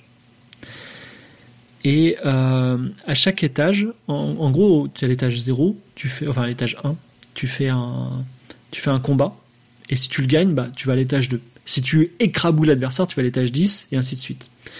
Et donc effectivement, comme ils sont, ils sont très doués, ils montent très haut très rapidement. Et euh, à un moment, ils vont à un fameux étage, je ne sais plus si c'est l'étage 100 ou 200, je crois que c'est l'étage 100, où euh, juste le fait de rentrer à l'étage 100, les gens sont... Enfin, une sorte d'aura magique qui fait qu'ils sentent qu'ils vont être écrabouillés, qu'ils vont, que leur survie est une question de, de secondes. Alors que à l'étage 99, euh, ils maîtrisaient, tu vois. Et euh, il y a une sorte de voilà de saut quantique dans la puissance et ils sont complètement perdus, ils sont mis, en danger. Et là, ils vont rencontrer euh, Wing, donc un, maître en arts martiaux entre guillemets, qui va leur dire vous n'avez pas la force, oubliez, laissez tomber. Et mais comment devenir plus fort, maître Wing? Ok, je vais vous apprendre quelque chose. Et là, le manga va basculer puisque c'est très important, c'est un, point clé. On va introduire la mécanique de Nen. Donc le Nen, c'est le pouvoir magique de, euh, l'univers de Hunter x.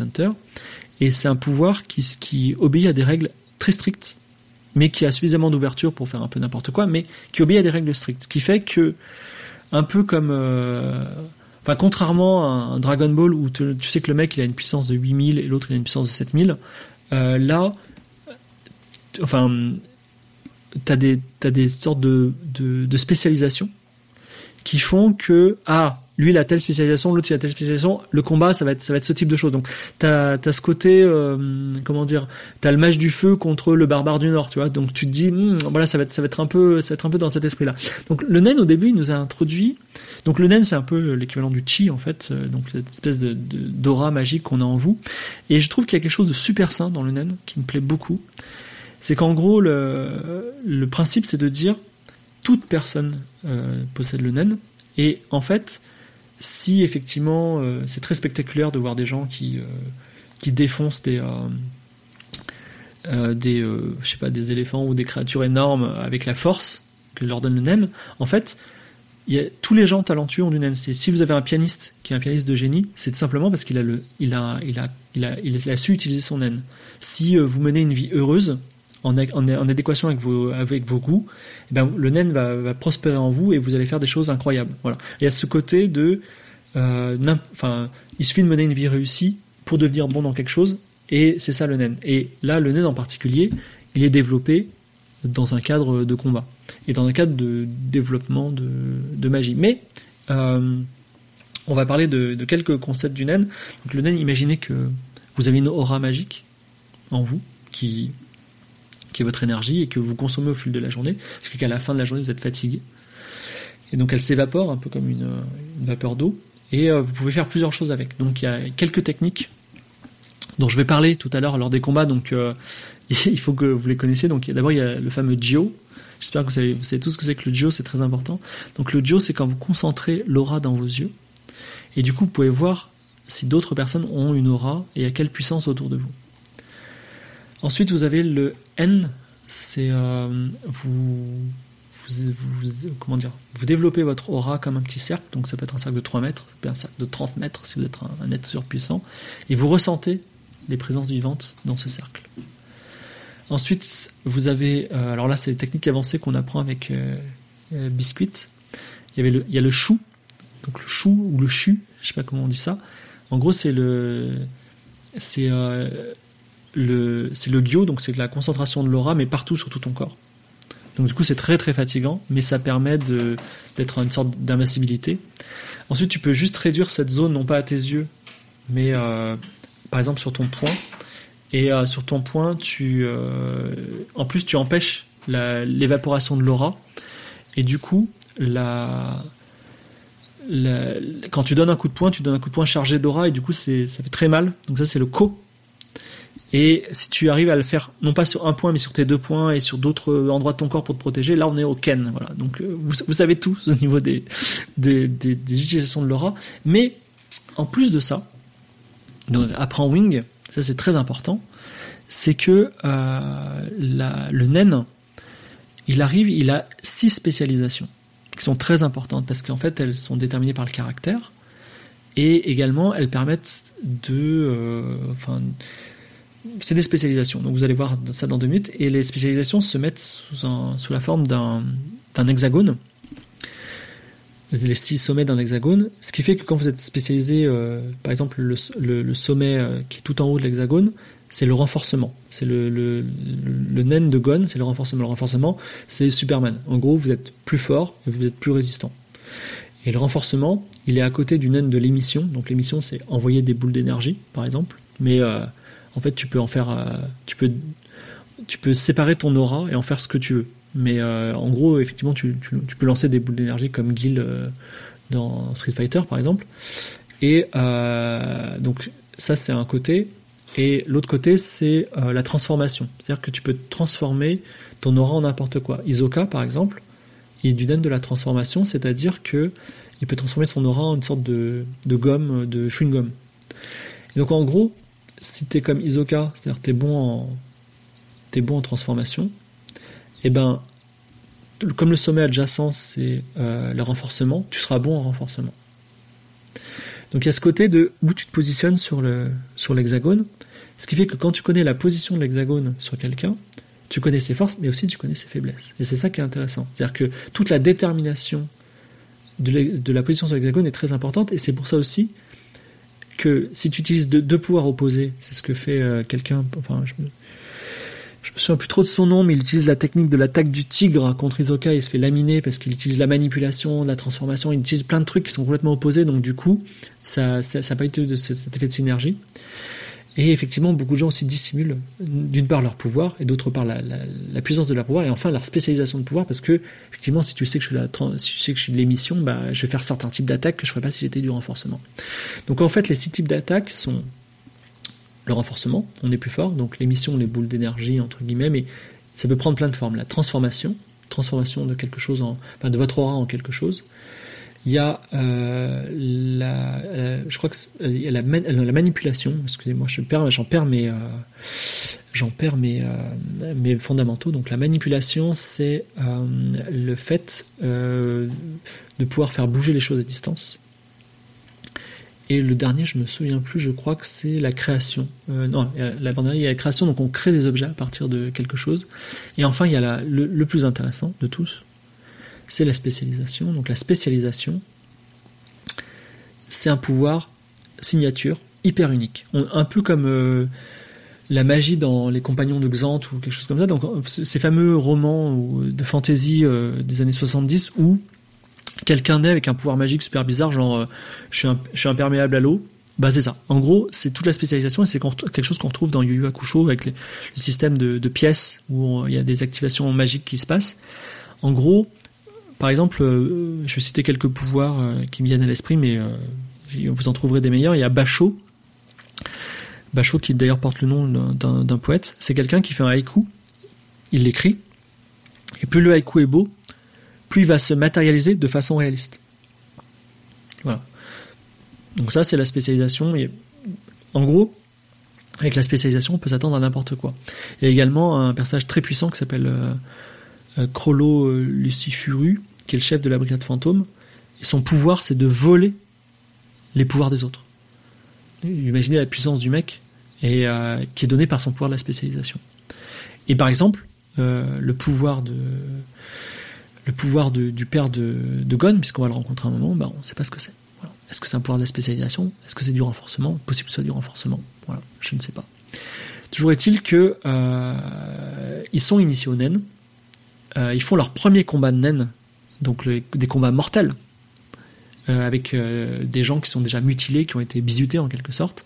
Et vient le moment où Gon se bat enfin contre Isoka, lui donne enfin son coup de poing, lui tend sa plaque, il est très content, Isoka lui met une pichenette, il tombe à terre, et Isoka s'en va, et il lui dit la prochaine fois qu'on se bat, je t'ai je t'épargnerai pas. Donc il lui fait cette menace, et c'est la fin. Euh, c'est la fin de la Tour Céleste, et c'est aussi la fin de la Tour Céleste pour nos héros, parce que la Tour Céleste a, plusieurs règles, c'est-à-dire que vous êtes logés, nourris, euh, traités de plus en plus comme des dieux au fur et à mesure que vous êtes dans la Tour Céleste. Et euh, c'est des combats télévisés, mais vous pouvez pas abandonner comme ça du jour au lendemain. Et la, la le fait, euh, ils ont abandonné déjà une fois quand ils ont, ils ont, ils ont décidé qu'ils étaient pas assez puissants pour le, pour l'étage. Ils appellent ça les floors euh, pour l'étage euh, des naines. Et là, ils abandonnent une deuxième fois, ce qui fait qu'à vie, ils pourront plus revenir. malheureusement, enfin, ils pourront revenir en tant que spectateurs, mais pas en tant qu'utilisateurs. Je précise que la, cette tour céleste, c'est un petit nom, genre, on dirait qu'il y a des démons, tout ça, mais non, c'est une vraie tour, un peu comme, un peu comme un jeu télévisé, tu vois, où, tout, est filmé, il y a des gens qui payent pour voir les matchs, euh, c'est un, gros truc, hein, voilà. Et ils s'en sortent. Et euh, ils disent, ils disent, enfin, Gon a un peu trouvé son, enfin, il a, il a, il a, rendu sa plaque, il est content, il dit bon, c'est bon, on va pas y rester des, basses, et il quitte, il quitte la, quitte la tour céleste. un des mystères, on en parlera tout à l'heure, un des mystères de Hunter x Hunter, c'est qui est le maître de la tour cest non pas le, boss, mais la personne la plus puissante qui est au dernier étage. Ça, c'est quelque chose auquel, ne, euh, euh, auquel euh, Togashi ne répond pas. Donc, je vais voir un petit peu vos questions avant d'avancer au prochain arc.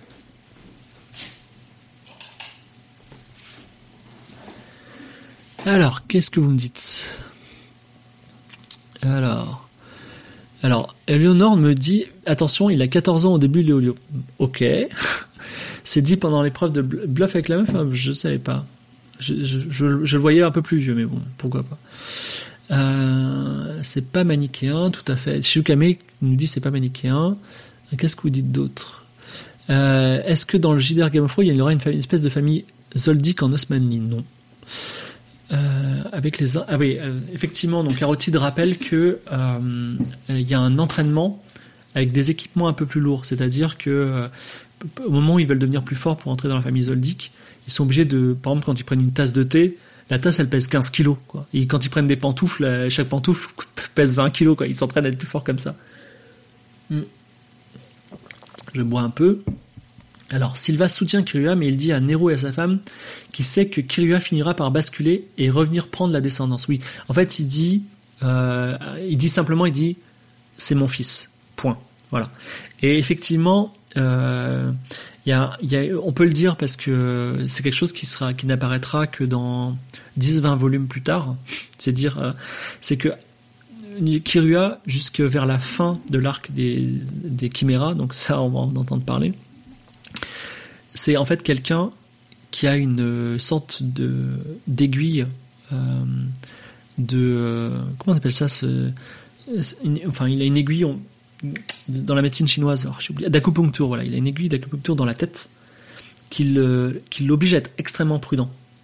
Et euh, avant tous ses combats, il évalue, il est prudent, il essaie d'éviter, et en fait c'est quelque chose qu'il manipule, et à un moment il va, il, va l'enlever, et, il, va, il, va, il va se libérer. Et c'est pour ça qu'aussi que famille Zoldyck, notamment le père n'est pas trop trop contre. Mais le père c'est un, un good guy. Moi je, je, l'aime bien en tout cas Silva. Il, il, soutient il soutient ses enfants. Voilà. Et après on le voit un peu se battre. Euh, on a vu que que voilà il est fort. Oui, c'est, alors Kenny le dit c'est super intéressant de séparer les personnages principaux. Et effectivement ils vont se séparer.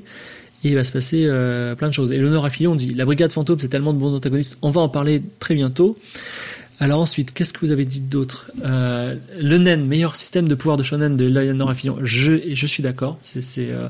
Alors, il y a un côté très Jojo-esque dans les pouvoirs de, de, de NEN des protagonistes. S'il n'y avait pas eu Jojo et les stands, il n'y aurait pas eu plein de trucs. Il n'y aurait pas eu euh, les chevaliers zodiaques, il n'y aurait pas eu toute cette histoire de puissance derrière le personnage. Mais le jojoïsme d'Hunter x Hunter n'est que dans la spécialisation. Euh, tous les naines de renforcement, après c'est des, enfin naines de renforcement, c'est naines de force, hein, tout simplement. Voilà.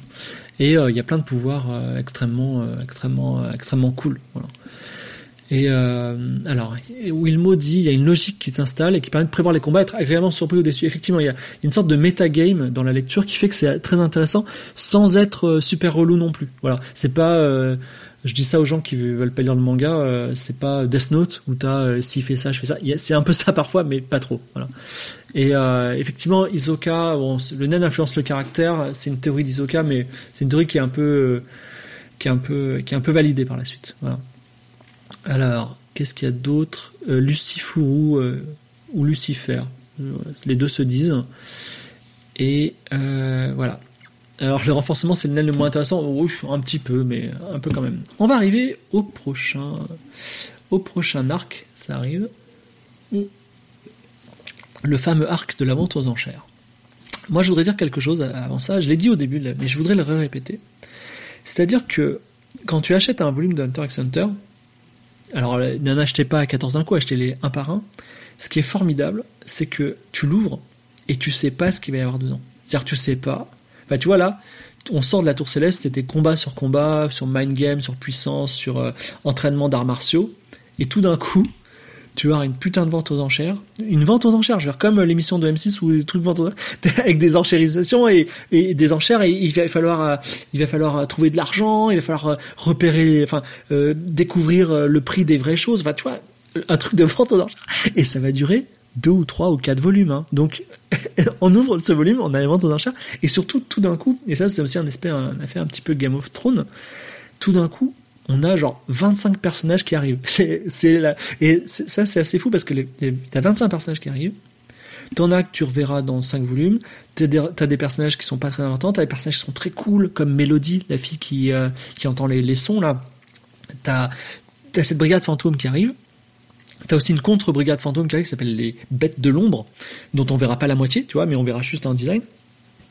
Et euh, c'est euh, comment dire euh, Donc t'as as plein de passages qui arrivent et ils vont passer. Et t'as l'impression d'avoir un univers super fort où tout le monde a une histoire, tout le monde. Est... Enfin, moi je trouve ça vraiment fantastique. Effectivement, il y a ce côté euh, super exhaustif dans One Piece qui est intéressant, où chaque personnage va avoir un focus et une méga, euh, un méga flashback de 50 pages qui va tout expliquer. Là non, le mec il passe, il passe en fond, il va peut-être repasser encore une fois, euh, genre dans 25 volumes. Parfois tu le revois, il achète un burger et c'est tout, tu vois. typiquement c'est le cas de Zepero que j'aime beaucoup. Donc bon, donc honneur à donc vous achetez ce volume et tout d'un coup on va parler de vente aux enchères mais ça commence pas sur une vente aux enchères ça commence à un moment très très intéressant parce qu'on va parler de la mère de Gon à un moment. Et c'est long hein, je, je, sais que ce, ce, ce, log ça va être très très long je suis désolé. Euh, j'espère que vous tiendrez le coup jusqu'au moment où on va arriver aux théories quand même. Alors je bois un peu et je continue.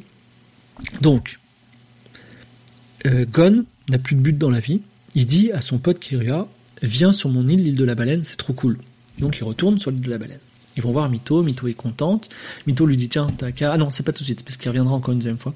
Je vais dire, il fait faire ses devoirs, mais pas du tout. Donc ils sont, euh, ils sont de retour à l'île de la baleine, il fait visiter, et sa mère et sa grand-mère qui lui met un peu la pression. Enfin, quand je dis sa mère, c'est sa mère adoptive, hein, ne pas oublier. Sa mère adoptive lui dit écoute, euh, ton père que j'aime pas du tout, d'accord, parce que c'est un sale con, c'est un mec qui euh, un jour il, il t'a il déposé chez moi, il s'est barré, je l'ai plus jamais revu. Ok, toi non plus, tu le connais pas.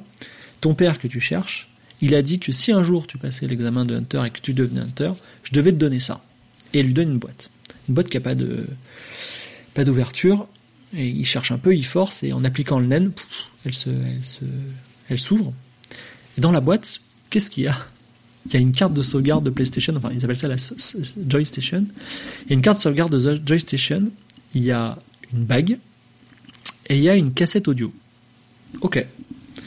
Donc ils écoutent la cassette audio, et dans la cassette audio, on voit pour la première fois, séquence super, super incroyable, on voit le père de Gon alors, il, dit un message dont je vais vous parler, mais surtout, dans le manga, on le voit, et il est genre euh, assis en tailleur sur une, énorme, un énorme crapaud. Et en fait, il y a un dézoom, et on voit que cet énorme crapaud, il est sur un énorme crapaud. Et ce deuxième énorme crapaud, il est encore sur une énorme bête ailée. Tu vois, donc en gros, il est dans un monde où, je sais pas si c'est la Terre, mais en tout cas, un monde où il y a des créatures immenses. Et quand il parle, il dit Bon, écoute, Gon, euh, tu veux me retrouver? Moi, j'ai pas envie de te voir. Donc si tu veux me retrouver, cherche-moi. Maintenant que tu es hunter, c'est ton job, tu vois, tu dois me retrouver. En gros, le message dit juste ça. Et à la fin, il dit, euh, tu te poses peut-être des questions sur ta mère. Donc si tu veux, je vais tout dire sur ta mère. Je vais laisser 30 secondes pour que tu réfléchisses. Et au bout des 30 secondes, je dirai tout sur ta mère. Tu vois et évidemment, nous on était tous là, oui, oui, vas-y, c'est quoi? Et Gon, il appuie sur pause, sur stop, et il dit non, non, c'est bon, moi, Mito, euh, c'est ma mère, tu vois. et on, voulait trop savoir ce que c'est, tu vois. Et c'était. Et alors, vous allez me dire, il reste encore la cassette, mais non, parce que la cassette, elle est, elle est en N. Donc la cassette, elle se rebobine et elle se réefface, et ils peuvent rien faire, ils tapent dessus. Et, et on aurait pu savoir qui est la mère de Gon, et on ne sait pas. Toujours est-il que il lui dit retrouve-moi, et il y a quand même cette sauvegarde de jeu vidéo et cette bague. Et donc, ils, ils essaient de hacker un peu avec le frère de, de, euh, de Gon, avec le, avec le frère de Kirua, excuse-moi, qui est spécialiste en, spécialiste en informatique, avec également le site web des Hunters, en dépensant des sommes très importantes, ils arrivent à savoir de quel jeu il s'agit. Il s'agit d'un jeu vidéo qui s'appelle Grid Island. Alors, il y a une monnaie virtuelle qui s'appelle les Genis. Euh, dans le, imaginons que ce soit des euros. Hein, je ne sais pas le taux de conversion. Ça doit être des yens en fait en particulier, mais en gros, le jeu est en vente. Il n'existe que 100 exemplaires du jeu dans le monde, et le jeu est en vente à 8 milliards, 8 milliards de Genis. Donc en disant 8 milliards d'euros, 8 millions d'euros, donc un, chiffre, un, montant très élevé. Donc moi je sais pas vous, mais j'adore les jeux vidéo et je trouve ça génial cette idée d'un, il y a un jeu vidéo qui a 100 exemplaires qui est ultra rare et dont le prix est en millions, qui est incopiable. Et en fait, quand ils, se renseignent, ils s'aperçoivent que quand tu lances le jeu et que tu appliques du NEN sur la console de jeu vidéo, tu, es, tu rentres dans le jeu. Et voilà. Et que si tu meurs dans le jeu, tu meurs pour toujours. Et on ne sait pas ce qui se passe dans le jeu. Et évidemment, et la seule chose à laquelle on pense à ce moment-là, c'est de se dire, mais en fait, le père de Gon, Ging, il est dans le jeu. Tu vois. Forcément, il faut y aller. En tout cas, c'est leur seule piste. Donc ils partent. Et il se trouve que, par un heureux hasard, il y a une vente aux enchères qui se passe à Yorkshire City, une grande vente aux enchères qui va durer trois jours, et euh, il y aura plein de choses qui seront en vente dans cette vente aux enchères. Et notamment, il y aura des exemplaires du jeu vidéo Grid Island. Donc l'île, euh, l'île de la cupidité, Grid Island. Et donc ils partent à York City. York City qui est une très belle ville, qui est un mélange de Rome, de New York, voilà. Et donc on a en parallèle l'histoire de Gon et Kirua et Léolio qui vient les voir, qui sont à York City et qui vont essayer de s'infiltrer euh, dans la vente aux enchères et surtout de gagner de l'argent. Gagner de l'argent comment? Ben, En trouvant des objets euh, qui ont, qui sont, qui, ont, en rachetant pas cher des objets et en les revendant aux enchères justement. Donc c'est vraiment un truc qui est vente aux enchères. Et il se trouve que les objets qui ont de la valeur, ils ont, ils ont une aura. Et euh, donc grâce au Gyo, ils peuvent trouver les auras des, des objets. donc il y a tout cet aspect-là. Il y a tout, il y a un deuxième arc qui est euh, Kirua, qui rentre au service de la mafia, parce qu'il y aura en vente des, euh, des yeux euh, de son clan. Et lui, effectivement, il veut non seulement retrouver enfin, les exemplaires de ses yeux, mais aussi retrouver la brigade fantôme, donc des gros méchants, qui, gros méchants pour simplifier, qui veulent non seulement voler les yeux, mais ils veulent tout voler. Ils sont, là, ils sont 12, ils sont là, ils arrivent à Gen City, ils disent pas de quartier, on va tout, tout prendre, tout voler. Donc euh, la brigade fantôme, elle est introduite. Donc on a le chef qui est euh, Kuroro ou Krollo Lucifuru, qui est euh, quelqu'un qui peut voler le pouvoir des autres. Donc imaginez la puissance. Non seulement il te copie ton pouvoir, mais il le vole. Donc lui, il est très puissant. Et il y en a d'autres. On apprend. Il y a Pakunoda que j'aime beaucoup, qui est euh, une personne qui arrive à lire les pensées des autres. Il y a Uvo Guinée, qui est une sorte de mec du renforcement ultra puissant. C'est-à-dire qu'il arrive même à arrêter un missile d'un tank qui lui tire dessus ou des choses comme ça. Bon, il est très fort. Et effectivement, la, seule but dans la vie de Kurapika, c'est euh, de, d'enfermer, de, traîner devant la justice ou de tuer les gens de la brigade fantôme, qui ont tous une araignée dans le dos. Et, surprise, le numéro 4 de la brigade fantôme, ils ont tous des numéros, c'est Isoka. Donc, tout le monde se retrouve à Yorkshire City à ce moment-là. Donc c'est très intéressant. Et euh, on a, on a alors euh, Kurapika a, pris le nen aussi auprès d'un autre maître entre temps. Et également, euh, c'est pas un rigolo, c'est-à-dire qu'au début, enfin, il a le, de quel est le nen de Kurapika? Donc il a, il a des chaînes au bout des doigts et on pense qu'il les matérialise, tu vois. Donc on dit est-ce qu'il est de la matérialisation, mais il arrive à manipuler ces chaînes pour euh, les rendre, euh, rendre super fortes. Donc, et il est aussi fort lui-même, donc il est aussi du renforcement. Il a un peu tous les nains et en fait il explique que lui, quand euh, il est en état d'émotion forte, c'est-à-dire quand il a les yeux rouges, eh ben, il peut émettre à 100% du naine de chaque type de la même façon. C'est-à-dire qu'il arrive à, il arrive à, ah oui, tout à l'heure j'ai des créations, c'est matérialisation. Euh, il arrive à, il arrive à, enfin il, est, surpuissant, mais malheureusement il est très spécialisé, c'est-à-dire qu'il a fait un pacte avec lui-même. Il s'est, il s'est, il s'est, il s'est inséré une, une aiguille de naine dans le cœur, et en gros, il dit euh, cette aiguille de naine, elle, renforce sa puissance euh, plein de fois, donc il devient hyper fort. Mais il dit qu'il peut utiliser son naine que contre les membres de la brigade fantôme. C'est-à-dire s'il l'utilise dans un autre contexte, bah, il meurt. Voilà. Donc c'est quand même quelque chose de très spécialisé, surtout qu'on se dit la brigade fantôme, elle va pas durer mille ans. Mais bon. Donc en tout cas, il y, a toute une histoire de kidnapping, d'achat. Il y a un personnage que j'aime beaucoup qui s'appelle Zeperu, qui est qui est quelqu'un qui va aider l'équipe les, les, de, de Gon pour, pour gagner de l'argent. Et euh, il, y a ce, il y a un combat réel qui se passe entre Kurapika la Brigade Fantôme. Il y, a il y a des personnages de la Brigade Fantôme qui meurent, comme Uvo Guinée, par exemple, qui se fait tuer par euh, Kurapika au, cours d'un long duel. La Brigade Fantôme se venge en dévastant euh, euh tous les membres de la mafia, donc c'est assez sanglant. Et il y a des combats très créatifs, très amusants. Il y a un, moment de requiem qui est très joli. Et en tout cas, ça se termine sur la façon suivante c'est que les jeux vidéo sont mis en chair. Euh, les jeux vidéo ne sont les, jeunes garçons donc Kirua et Gon n'ont pas du tout l'argent pour acheter les jeux vidéo. Ils sont rachetés par un certain milliardaire qui s'appelle Batera.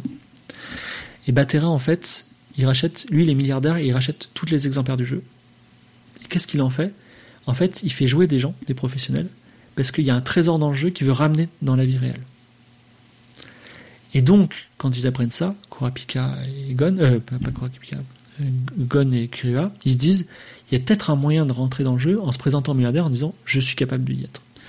Là encore, euh, on estime qu'ils sont pas assez forts, donc ils sont obligés de s'entraîner. Et là, il y a à la fois Gon s'affirme en tant que maître du, du renforcement, et à la fois Kirua euh, commence à développer un pouvoir qui est lié à la matérialisation qui est l'électricité. C'est-à-dire qu'il euh, arrive à générer l'électricité avec, son aura.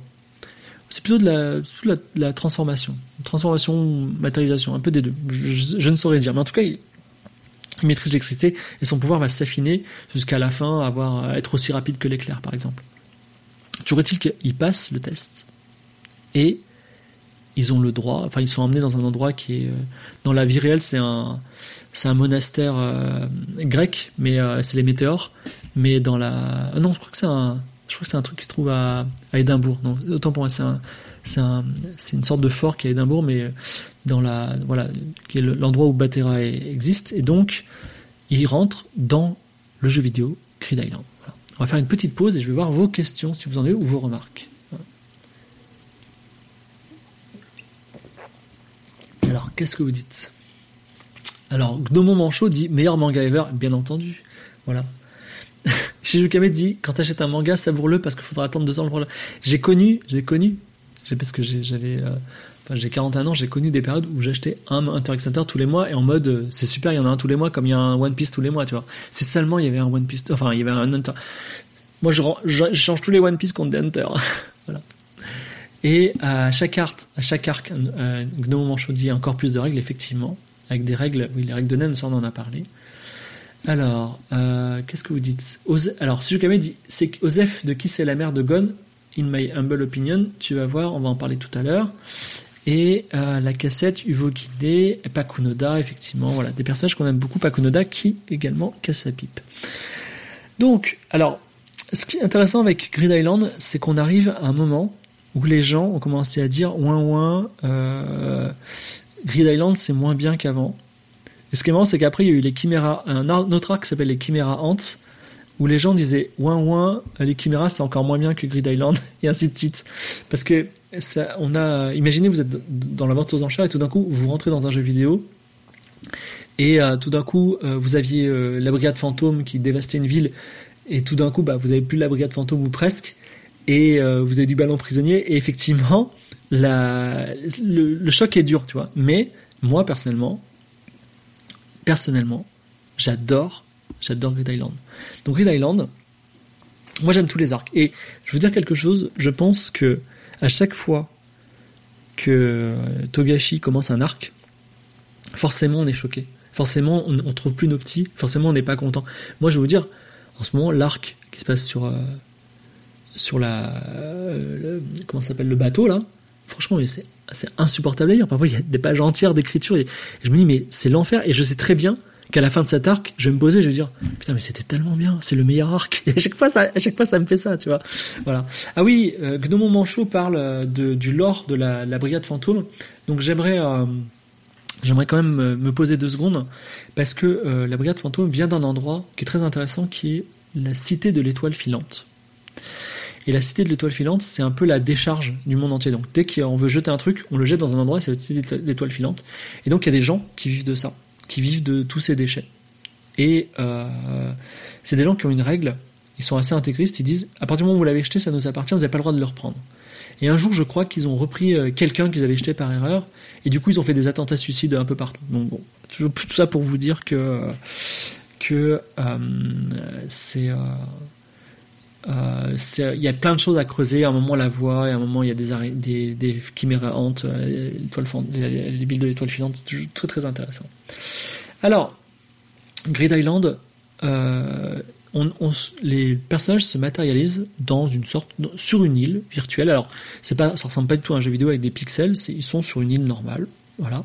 Simplement, ils ont des pouvoirs nouveaux. Donc, avec la fameuse bague qu'ils ont, alors au moment où Gon rentre dans le jeu vidéo avec sa sauvegarde, il a un petit message de son père qui dit euh, tu me cherchais là, bah je suis pas là, désolé, comme d'habitude. Par contre, amuse-toi bien, c'est moi qui ai fait ce jeu. Donc il est le créateur du jeu vidéo.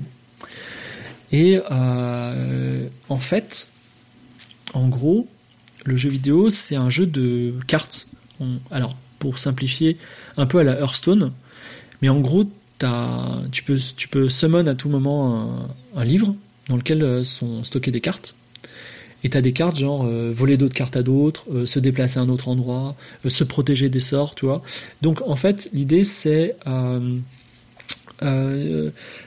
t'as ce jeu de cartes dans un endroit réel où il faut quand même manger et boire, et t'as as une sorte voilà de, à la fois dans la réalité, tu as, des besoins humains réels et tout est tangible, et à la fois le moindre caillou, tu peux le transformer en carte et vice versa. Donc c'est un peu le, c'est un peu la, c'est un, peu l'un et l'autre. Voilà, c'est un peu un jeu vidéo, un peu la réalité. Et en fait, très rapidement au milieu de l'arc, ils vont s'apercevoir, enfin la brigade fantôme qui va essayer d'intégrer l'île va s'apercevoir que c'est une île qui est réelle, qui est dans disons l'Atlantique. Il n'y a pas d'océan nommé, mais voilà. Qu'on peut pas atteindre parce qu'il y a des courants, euh, elle est cachée, tout ça. Et qu'en fait le jeu vidéo te téléporte sur l'île, et sur l'île il y a certaines règles. Et ce qui est intéressant, c'est que tu dois trouver en gros 100 trésors, qui sont aussi des cartes, et qui sont des trésors. Et euh, les trésors, c'est par exemple euh, le dé de la chance. Tu lances un dé, et s'il fait pas 20, bah, tu es super chanceux. Par contre, si tu fais 20, tu te prends toute la malchance que tu aurais dû avoir. Euh, t'as euh, la fameuse, on en parlera, la pierre de grossesse, une pierre où tu mets sous ton oreiller, tu dors et tu deviens enceinte que tu sois un homme ou une femme. T'as, euh, je sais pas, euh, l'élixir de longue vie, voilà, t'as as plein de, trésors. Et effectivement, Batera, lui, il a une femme qui est tombée malade, qui est jeune et jolie et qu'il aime d'amour pur. Il est tombé malade et la seule façon de le soigner, c'est un trésor qui se trouve dans cette île, qui est le souffle du grand ange. Parce qu'en fait, si tu gagnes le jeu vidéo, si tu réunis pour la première fois, ce qui n'est jamais arrivé en, en 5 ans, si tu réunis toutes les cartes du jeu, tous les trésors du jeu, tu, tu, as gagné et tu as le droit de choisir trois trésors et de les ramener dans le monde réel, c'est-à-dire les sortir de l'île. Et donc, effectivement, l'idée, ce serait de, euh, pour, pour le milliardaire, si tu réussis le, si tu réussis le, le challenge, bah, il te donne 5 milliards de dollars, ou de Jenny's, ou peu importe, et toi, en, échange, tu as le droit d'emporter un, un trésor, et lui, il, il emporte le souffle de grand ange pour sauver sa femme. C'est ça le deal. À part qu'entre-temps, sa femme va mourir, et du coup, euh, du coup euh, ils seront bien coincés. Et donc, il y a deux façons euh, de trouver des cartes. En gros, tu peux acheter, acheter des boosters dans le jeu, et du coup, tu peux voler des cartes à d'autres de façon régulière ou de façon violente. Parce que t'as des mecs qui sont ultra violents, des mecs qui sont là pour tuer les autres. Et d'ailleurs, euh, voilà, quand on meurt dans le jeu, ben on meurt dans la vie réelle. Et ou alors tu peux essayer de les gagner comme le jeu a été pensé, c'est-à-dire sans tricher. C'est-à-dire que dans toute l'île, qui est immense, hein, imaginez plutôt la Corse, on va dire, il euh, y a des villes et tu as des challenges qui se débloquent comme des RPG, parce que tu as des personnages qui sont comme des PNJ qui te parlent, et si tu les réussis, bah, tu as les trésors. Et en fait, Gon et Kirua vont se prendre au jeu, et au lieu d'être en metagame, de dire euh, on va essayer de, voler, euh, de, euh, de, chercher des boosters de ça, ils, le font sérieux, ils essaient, de, trouver un par un les trésors, et par leur candeur, ils vont réussir à trouver des, trésors que les autres n'auront pas. Et en, notamment, ils vont, rencontrer quelqu'un de très important qui est Biscuit Kruger, qui est une fille qui a une apparence de fille de 12 ans, qui en a en fait 67, et qui va être leur prochain maître, qui va un peu le step up the game en termes de puissance et euh, ils vont euh, notamment affronter euh, un groupe de gens dont, qui s'appelle Boomer, qui font exploser les autres. Voilà. Donc c'est à la fois le game, à la fois la découverte de nouveaux mondes, à la fois la, la, compréhension des règles, et à la fois le pouvoir des cartes, et à la fois l'entraînement, et à la fois, tu vois, il y a plein de choses qui, qui sont dans cet arc qui sont qui est très riche dans ce, ce style un peu merveilleux, et moi je le trouve fantastique. Un moment à noter que Kirua fait une petite pause de deux jours parce que il, euh, il va faire l'examen de Hunter euh, de l'année qui suit. Et euh, il roule complètement sur l'examen. Il, le réussit de, la première épreuve. Il, les mecs disent Bon, c'est bon, t'as le nain, t'es, trop fort, c'est bon, retourne où t'es. T'es Hunter, donc il revient deux jours plus tard. Et la dernière épreuve, ouais, non, je sais pas si c'est la dernière épreuve. Oui, la dernière épreuve, enfin, pour trouver, le pour trouver le trésor, justement, le combat final, c'est de se battre euh, contre une équipe de gens, enfin une équipe de PNJ, qui sont pas vraiment des PNJ parce que c'est des prisonniers que le père de Gon a, pris pour jouer dans le jeu, pour jouer des PNJ dans le jeu, et ils font un match de ballon prisonnier. Imaginez un match à hein, de ballon prisonnier, à part que les mecs ils peuvent lancer des boules de feu de ouf, ils ont des pouvoirs et tout. Donc c'est, c'est enfin imaginez il y a, Isoka qui est avec eux. Donc imaginez Isoka qui qui colle son aura, qui, a, qui est la substance du chewing-gum, sur le ballon. Donc il lance le ballon, hop, il le récupère, et c'est un match de ballon prisonnier qui est oufissime.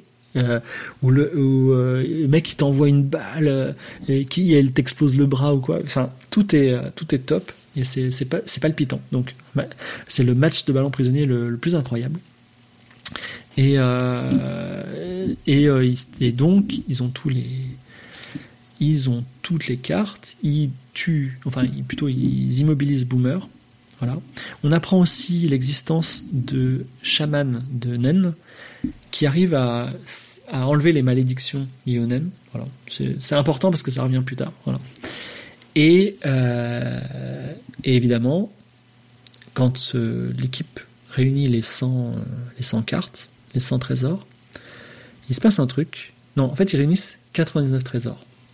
Et le centième, il apparaît que si on a les 99. Et effectivement, qu'est-ce qui se passe quand ils ont réuni les 99 Il y a un quiz, enfin, le jeu s'arrête. Tout le monde est, on va dire, ne peut plus, plus rien faire. Et il y a un quiz sur toutes les énigmes du jeu, tu vois. Et il faut répondre. Et évidemment, les, les deux héros, Gon et Kiruya, qui ont, qui ont tout fait un peu à la régulière, ils connaissent tous les secrets du jeu, ils sont capables de répondre, et Gon a la dernière carte, et il devient donc le gagnant du jeu. Il rencontre les amis de son père qui ont créé le jeu et qui l'administrent. Et ils disent Je suis désolé, on ne sait pas où est ton père. Donc ça avance un peu. Mais Gon a un, un, plan qui est assez extraordinaire et qui est très important parce que là encore, on va avoir des indices sur qui est la mère de Gon. Donc, euh, euh, d'abord, il y a une grande fête. Il a, Gon a un château sur l'île, tout ça, et ils peuvent emporter n'importe quoi. Donc, ils emportent. Euh, d'abord, comme il y a Biscuit Kruger, donc leur mentor qui est avec eux, elle, elle, a droit à un trésor, elle emporte une, pierre qui s'appelle la Blue Planet, qui est merveilleuse, qui n'existe que sur cette île. Et elle, adore les, pierres précieuses. Et Gon, et Gon et Kuria, ils emportent un truc qui est bizarre, c'est un trésor qui s'appelle la côte d'Antsubo, qui est une sorte de, vue merveilleuse, on va dire, sur, la mer. A un autre truc qui s'appelle le collier du chevalier, qui est la première carte qu'ils ont trouvée, qu'ils ont gagnée grâce à un jeu de pierre, papier, ciseaux. Il faut avoir que je vous parle du pierre, papier, ciseaux. Mais en gros, euh, parce qu'en fait, l'attaque de Gon, c'est le pierre, ciseaux. Quand il dit pierre, il, ferme son poing, il a plein d'aura. Euh, papier, c'est le naine de l'émission, donc il, lance une petite boule de feu. Et ciseaux, c'est il arrive à trancher. Mais en gros, il est surtout pierre. C'est le Jajanken. Euh, donc, le collier du chevalier, c'est un, objet qui permet de transformer une carte quand elle a été cachée en une autre carte. Parce qu'il y a un pouvoir qui permet de. Imagine, tu as, une carte super rare. Ben, avec ce pouvoir, tu peux la, tu peux, enfin avec une autre carte, tu peux la transformer en une carte nulle, tu vois. Donc si tu as une carte genre un caillou, les mecs disent bon, on s'en fout de ta carte caillou, mais en fait cette carte elle a vachement de valeur. Et le collier du chevalier permet de, d'enlever de, ce, pouvoir. Or, on a, il y a certaines cartes qu'on n'a pas le droit de sortir de Grid Island. Et eux, ils vont prendre une de ces cartes interdites en la cachant sous autre chose et en utilisant le, euh, le collier du chevalier pour la, la transformer à nouveau. Et donc, ils sortent du jeu avec les trois cadeaux. Et quand il, redonne son apparence à la carte interdite, la carte interdite, c'est une carte qui est dite d'accompagnement. C'est une carte qui permet à Gon et aux gens qui sont autour de lui de l'amener à n'importe qui sur la planète. Et il dit Amène-moi à mon père. Tu vois, Ging. il découvre aussi, euh, il y a toute une histoire où il doit découvrir le nom de son père. Et donc, effectivement, la carte se déclenche. Et là, on a un flashback et en gros, il y a deux types de cartes. Il y a euh, l'accompagnement et l'autre, c'est l'évasion, je ne sais pas où la, dérive. En gros, c'est euh, l'autre carte, ça permet d'y aller tout seul. Et l'accompagnement, c'est d'y aller avec un ami. Et il dit, le père, il dit, s'il vient tout seul, je veux bien le voir. Mais s'il vient avec un ami, dirige-le vers Kaito. Donc Kaito, souvenez-vous, c'est l'oncle qui était sur l'île du départ. Et donc, Gon se retrouve sur l'île des... Euh, il se retrouve à côté de Kaito et Kaito à côté de son père. Donc à la fois il est triste, mais à la fois il est content de voir Kaito. Donc euh, une fois de plus, on n'aura pas vu son père. Et euh, c'est la fin de l'arc de Island et c'est le début du fameux arc du Chimera Ant. je regarde si vous avez des questions. Alors, qu'est-ce que des questions? Alors, Grid Island, les règles sont sans doute un peu pétées à un moment ou à un autre. Tu pourras donner game design. Euh, après, je trouve, enfin, ce qui est intéressant, c'est que le mec, il a vraiment écrit genre 1000 euh, cartes, tu vois. Parce qu'il y, a toutes les cartes qui sont dévoilées dans le jeu, euh, pas au courant du manga, mais dans des annexes. Enfin, quand je dis 1000 cartes, il y en a peut-être 400, tu vois, mais euh, je, respecte ça. Après, comment dire, la cohérence des règles, c'est pas l'AR Games, tu vois, c'est autre chose. Et qu'est-ce qu'on a d'autre? L'île de la liste abandonnée de Game of Thrones, c'est un peu la côte la côte Sméro, non, c'est la, la, cité des, la cité de, l'étoile filante. La cité météore, voilà, c'est ça. Alors, Shizu Kame dit J'aurais tellement aimé que Grid Island dure plus longtemps. Parce qu'on écoute. Eh ouais, moi aussi, hein, mais. Alors, Noah X dit L'île n'est atteignable, mais on te kick si tu viens de manière normale. Tout à fait. Donc, je n'ai pas voulu euh, en dire plus, mais euh, il s'appelle Laser, je crois, le, spécialiste euh, du ballon prisonnier. Il, vient te chercher sur la côte si tu viens en bateau et il t'envoie un bon petit ballon prisonnier. Et il a aussi une carte pour te renvoyer n'importe où. Voilà, le mind game, tout à fait, les centres, parfait. Donc oui, son père est un troll, mais mais il y a, des raisons. en tout cas, l'arc des Chimera donc c'est un, arc très très long qui va monter encore une fois plus en, puissance en termes de puissance de personnage, de découverte du naine, tout ça. Mais pour la dire, et puis c'est un, arc aussi très très gore. Il va y avoir plein de combats avec de la violence graphique, avec euh, des personnages très très méchants, euh, bestiaux, inhumains. Euh, c'est un, truc qui est assez dur, mais en gros pour le résumer, il y a une espèce de fourmi qui s'est échouée. Maintenant on sait d'où elle vient, mais bon, on savait pas. Une, fourmi géante. imaginez de 3 mètres de haut, qui est intelligente, qui est échoué, qui s'est échoué sur la rive d'un pays qui est un peu la Corée du Nord. Et donc qui va commencer à manger des crabes, des, petits, des petits, animaux comme ça. Et chaque fois qu'elle qu'elle qu'elle mange un truc, elle devient plus forte et elle pond un œuf de cette créature qui va la servir. Et évidemment, au bout d'un moment, elle commence à manger des humains. Et donc, du coup, euh, et après, des humains qui ont le naine. Et dans ce but de créer une armée et aussi de mettre à, mettre à mettre, euh, donner naissance à un roi qui s'appelait Meruem. Et euh, j'annonce tout de suite, Meruem, c'est le personnage le plus puissant de Hunter x Hunter, qui, est imbattable. Donc il est, ultra puissant. Imaginez quelqu'un qui a naine du renforcement, très très très très puissant, et qui le sait en plus. Et donc euh, il y a un danger, à tel point que l'association des Hunters, cette fois-ci c'est plus nos amis, mais l'association des Hunters, euh, va être sollicité et va intervenir. Et en la présence du, du euh, comment s'appelle du directeur en personne d'hétéro, c'est le vieux. Et euh, la, il se trouve que Kirua et Gon vont être impliqués, puisque là, vous avez vu, on parle plus de, de Kirapika et de Léolio depuis longtemps, parce que c'est un peu comme ça, il y a des, un peu des, des, choses qui sont éloignées les unes des autres. Mais en gros, euh, euh, ils vont être impliqués parce que eux ils sont téléportés auprès de Kaito qui est justement dans euh, cet endroit qui s'appelle NGL mais qui est la Corée du Nord qui est qui est un endroit qui est un écosystème très intéressant donc Kaito est là pour les espèces vivantes avec des, sortes de disciples et eux ils sont là un peu des boy scouts et tout d'un coup il y a cette espèce d'affrontement surhumain qui arrive et qui se passe autour d'eux et euh, il faut que je parle à un moment. Donc imaginez euh, ces, histoires qui se construisent euh, au fur et à mesure. Il faut que je vous parle d'un truc, c'est qu'à un moment, il y a un personnage qui s'appelle Jairo, qui, qui, arrive de nulle part. Donc en gros, tu as un biopic d'un mec qui s'appelle Jairo, qui était euh, battu par son père, qui, qui est devenu un voyou, et qui a dit, et qui à la fin ça se termine, il, il devient un peu plus puissant, etc. Et à la fin on le voit partir et il dit euh, un jour je deviendrai roi. Fin du truc. et tout le monde se dit what, tu vois même moi je me suis dit mais attends pourquoi il dit ça?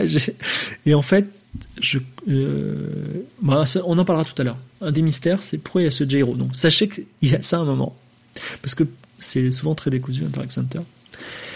Et vient un moment euh, critique qui est, qui est assez intéressant qui est pénible mais aussi intéressant qui est que le roi est retranché dans son château et il en gros, une équipe de good guys menée par Netero, le chef des, euh, le chef des hunters. Il y aura deux ou trois hunters de, de confiance qui sont Moro et Neuf.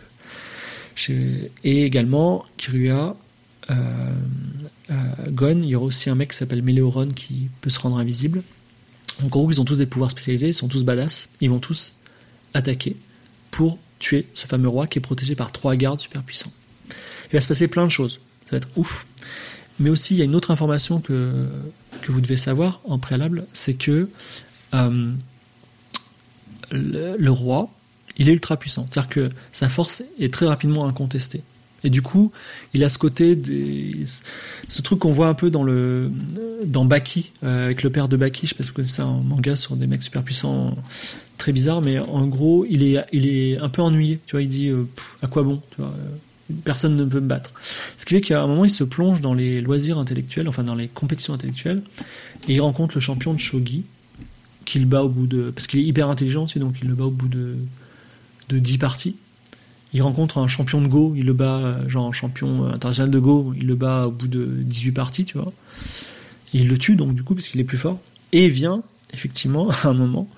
Donc la Corée du Nord, donc Angel a un, jeu local s'appelle le le oh putain je l'ai pas.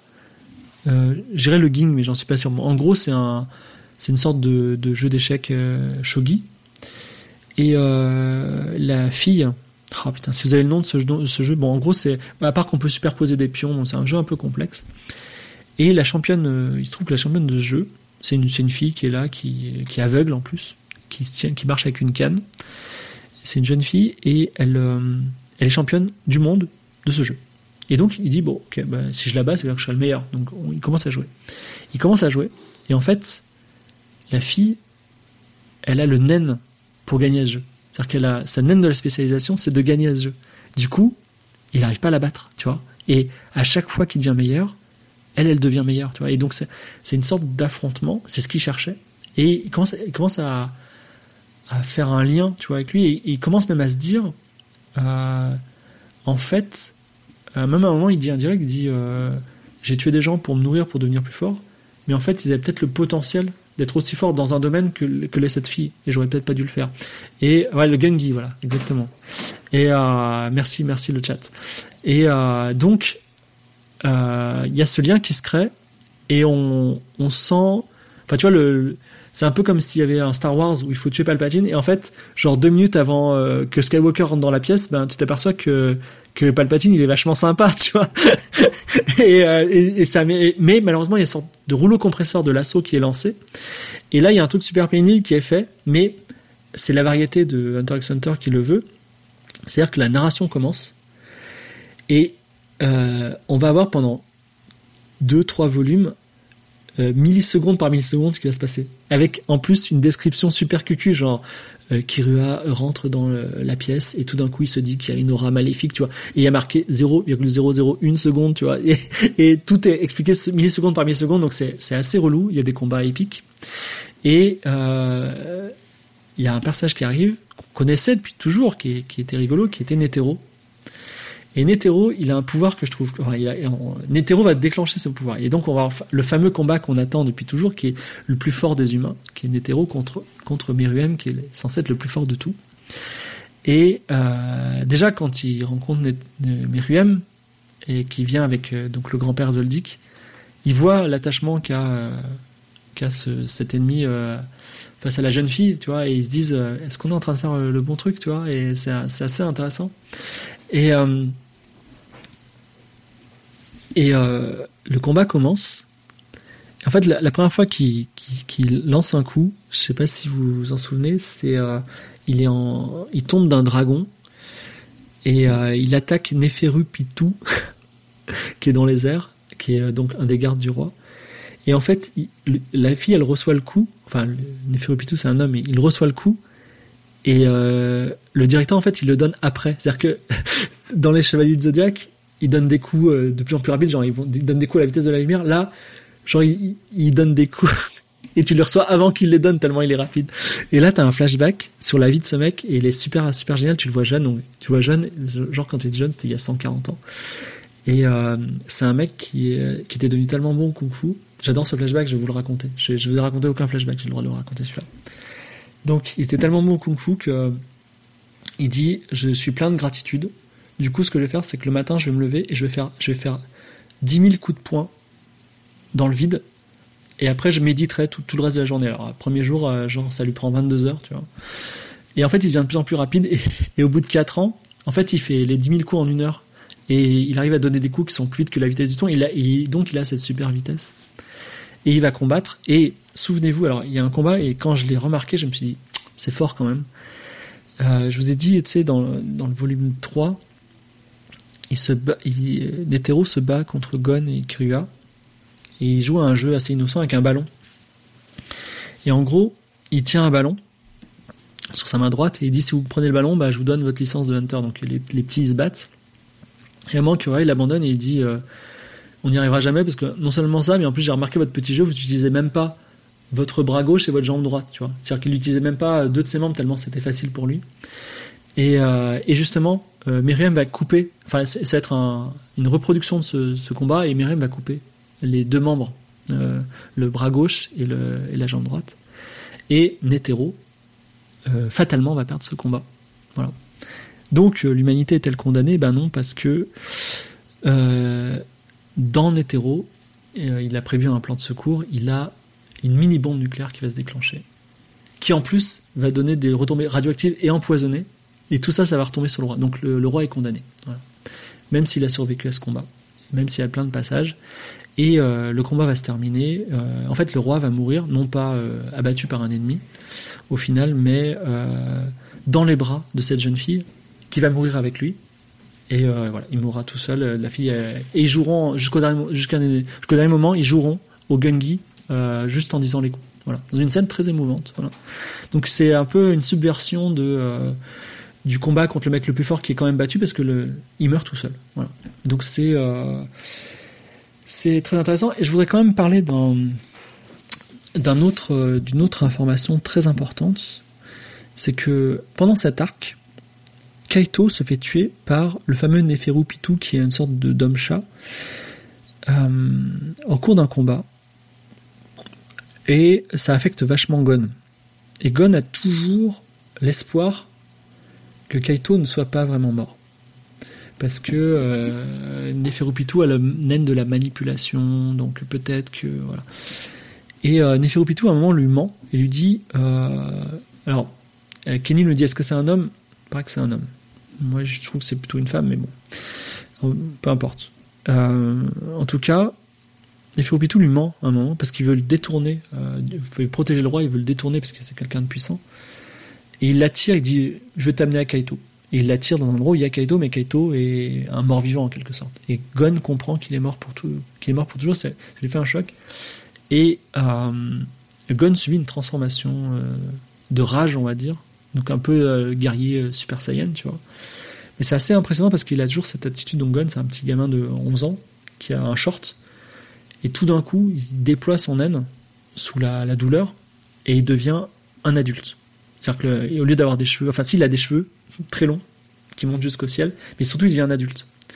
Et il devient ultra puissant. C'est-à-dire que euh, Neferupitu, qui est un peu le personnage euh, qui nous terrifie autant que le roi, tellement il est fort, euh, tout d'un coup, euh, Gon, vraiment, euh, en deux coups de poing, il explose la tête. Tu vois. Mais facile.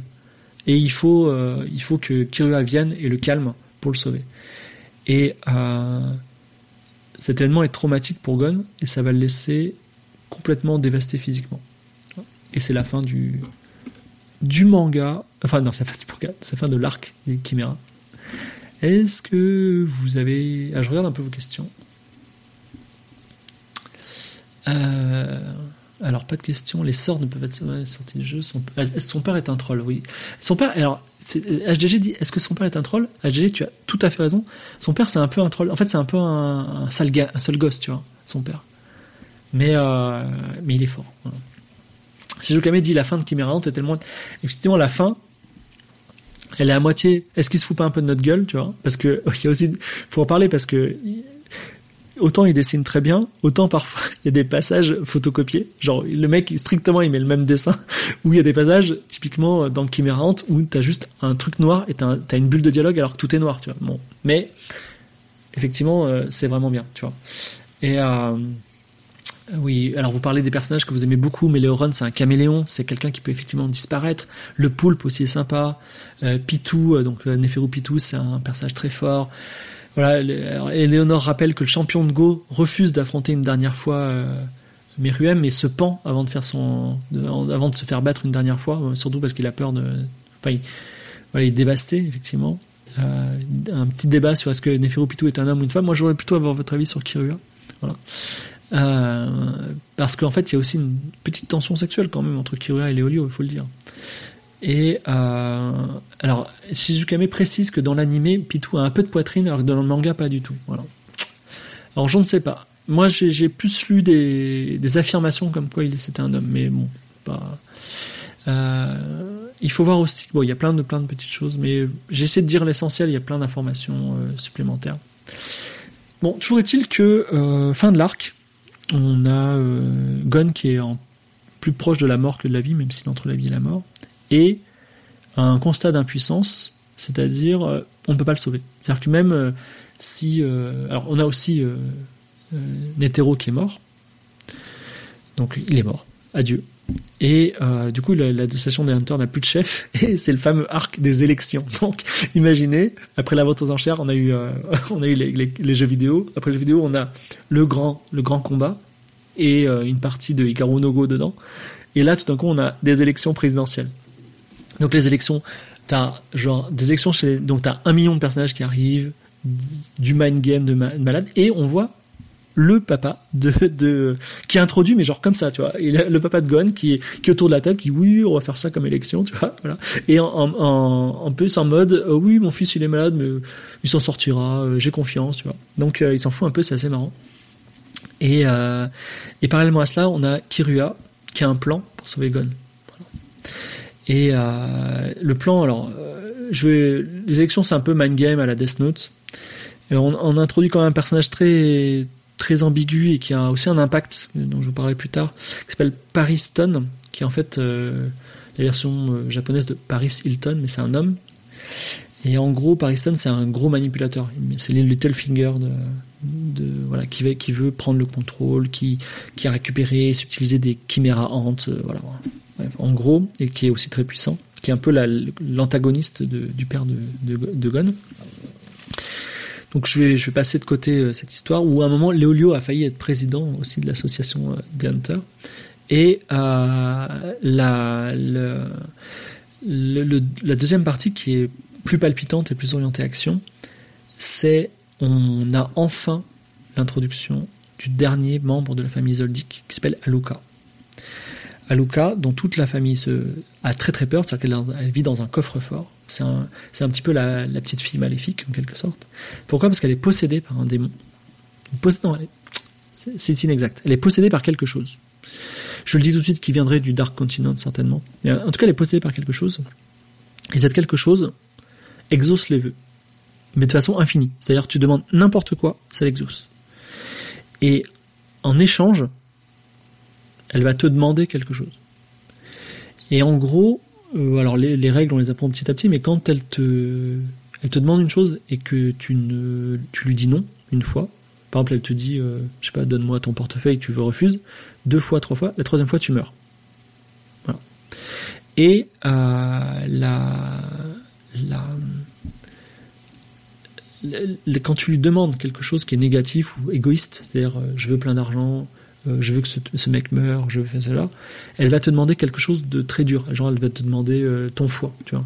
Donc, tu peux pas lui donner, et, donc, elle va ensuite te demander tes intestins ou je sais pas quoi, ou ton cerveau, et du coup, tu le donneras pas et tu meurs. Donc, irrémédiablement, tu vas te retrouver vers les gens. Donc, leur technique euh, aux Zoldyck, c'était de lui faire une demande et de demander ensuite à un domestique d'accomplir les demandes de, de l'autre. Donc, il, il, sacrifie un domestique, mais c'était c'était le bon plan. Euh, mais ce qu'a découvert Kirua, parce que c'est quand même quelqu'un de généreux, c'est que quand tu lui demandes quelque chose d'altruiste et non pas d'égoïste, c'est-à-dire sauve une autre personne, à ce moment-là, elle demande juste un câlin. Voilà.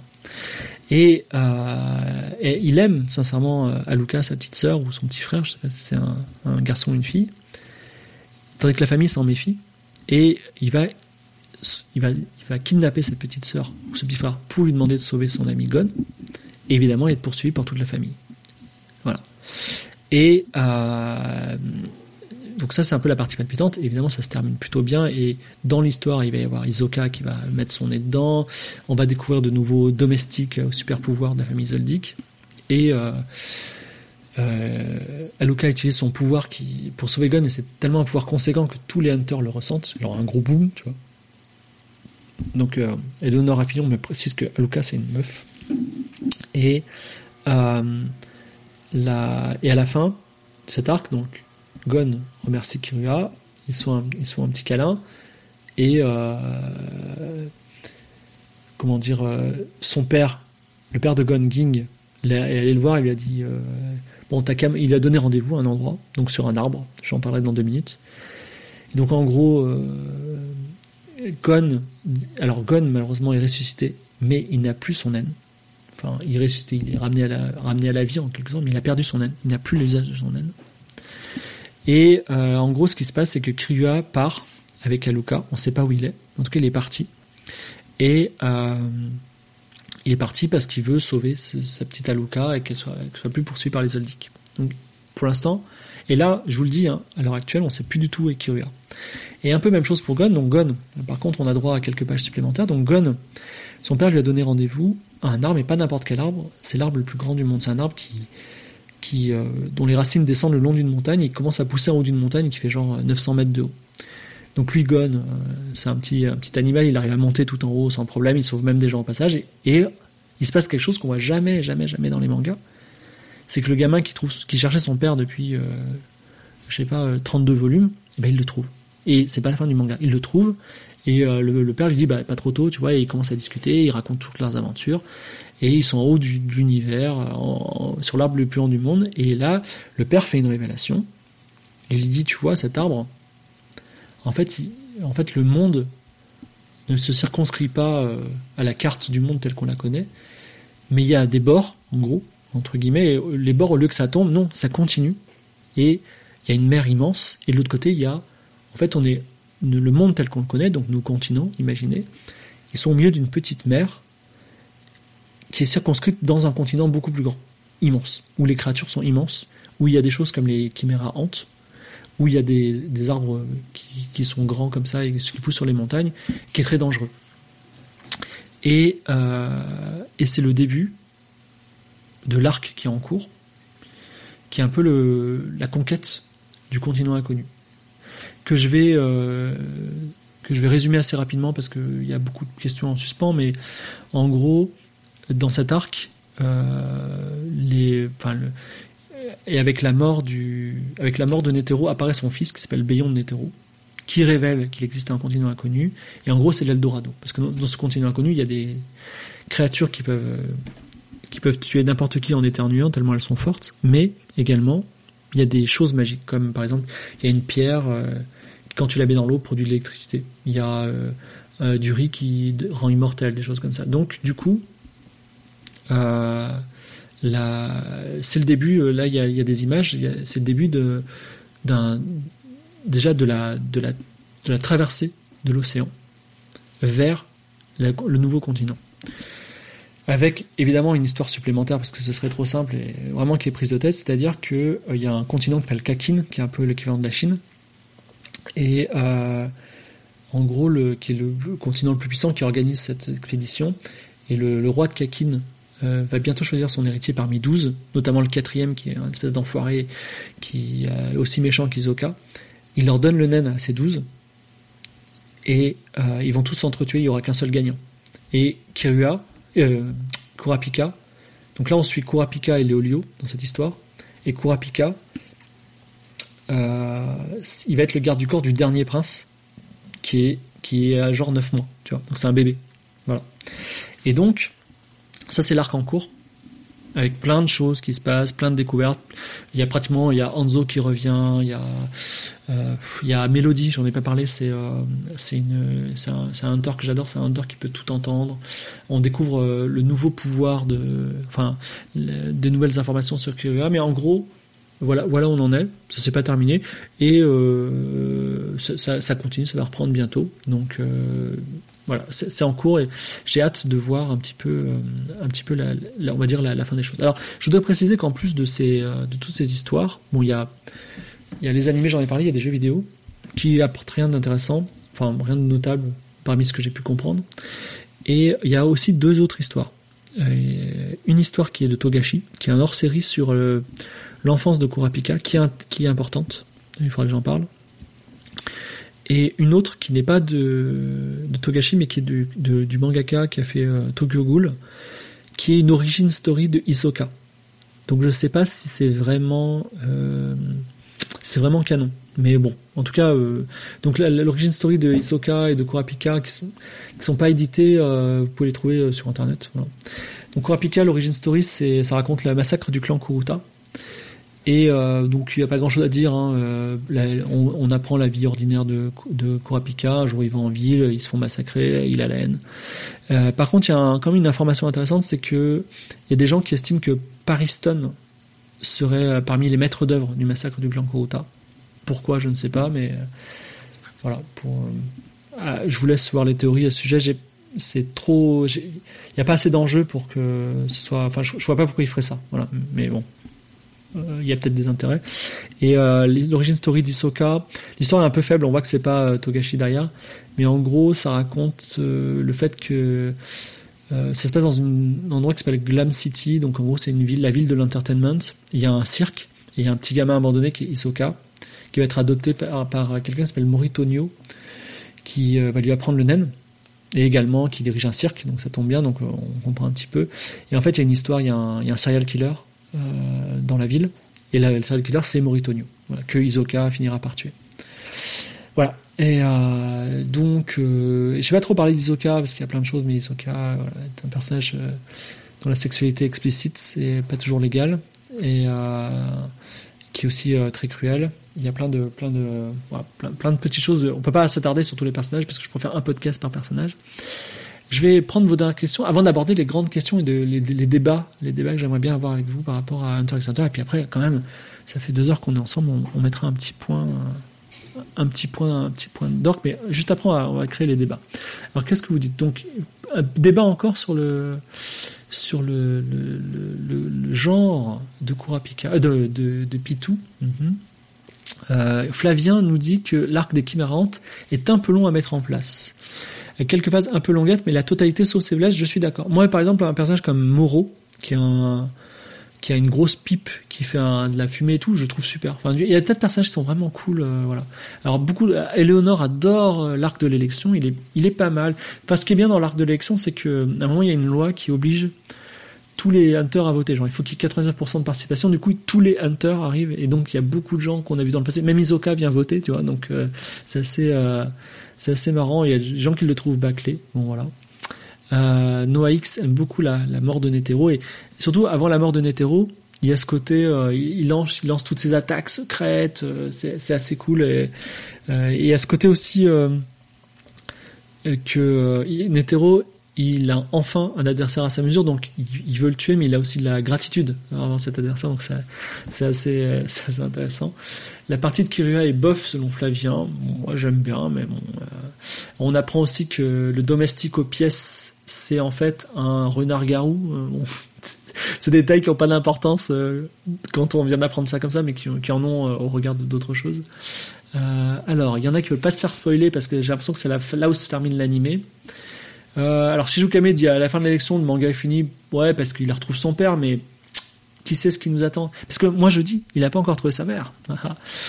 Et qu'est-ce qu'on a d'autre? Togashi, l'a comme tel. Alors, et Eleonore Affillon précise que euh, euh, la rétribution demandée par Aluka dans le cas de choses égoïstes peut faire jusqu'à 80 morts et même bien plus si on demande des choses euh, importantes. Et Eleonore Affillon précise que c'est une meuf, qu'il y a des personnages de la famille Zoldyck qui en ont peur et qui donc la met genre. Ouais, je crois qu'il l'appelle genre la chose. Mais oui, c'est un peu, un peu un personnage à la Stephen King. Alors Shizukame dit, tu vois, mon fils, la, tête, la, Terre est plate. Effectivement, alors il y a des gens qui disent qu'il s'est inspiré d'un autre manga qui s'appelle Toriko. Donc c'est un manga euh, où euh, le monde connu, pareil, et tout d'un coup, il, ce n'est que 5% du, de la totalité du monde et il y a des continents dangereux. C'est vrai qu'il y y a des, il y a des, comment dire, des parallèles vraiment troublants. Euh, Léonore Affillon dit le dessin le plus glaçant que j'ai vu dans le manga, c'est la main de Gon quand il est sur l'hôpital où il y a une main desséchée, il a plus de voilà. Ensuite, il y a quoi d'autre? Ça spoil, oui, effectivement, bah ça j'avais dit que ça, ça spoilait. Musclo Clodo dit Musclodo dit, mais attendez, c'est pas toujours fini, non seulement c'est pas fini, mais en plus, le, dernier chapitre que j'ai lu, t'avais un mec qui arrivait, qui arrivait à, qui transformait les, objets en animaux. mais il gardait leur fonction, donc c'est assez ouf, c'est-à-dire qu'il avait un mec, il avait une mitraillette dans la main, il transformait la mitraillette en serpent. Le serpent, genre, la tête se tournait vers, euh, vers la, enfin, la tête tournait comme une tête de serpent, mais quand il tirait, la tête du serpent tirait quand même des balles. Donc c'est un peu, un peu tiré par les jeux, mais c'était cool, je trouve, quand même. Euh, il y a aussi un mec qui arrive à extirper son sang et à en faire des, enfin, il fait il fait il transforme son, son sang en une arme, une arme tranchante. Euh, il y a aussi des trucs pas très canons dans l'anime 99. Oui, j'en ai, j'en ai parlé tout à l'heure.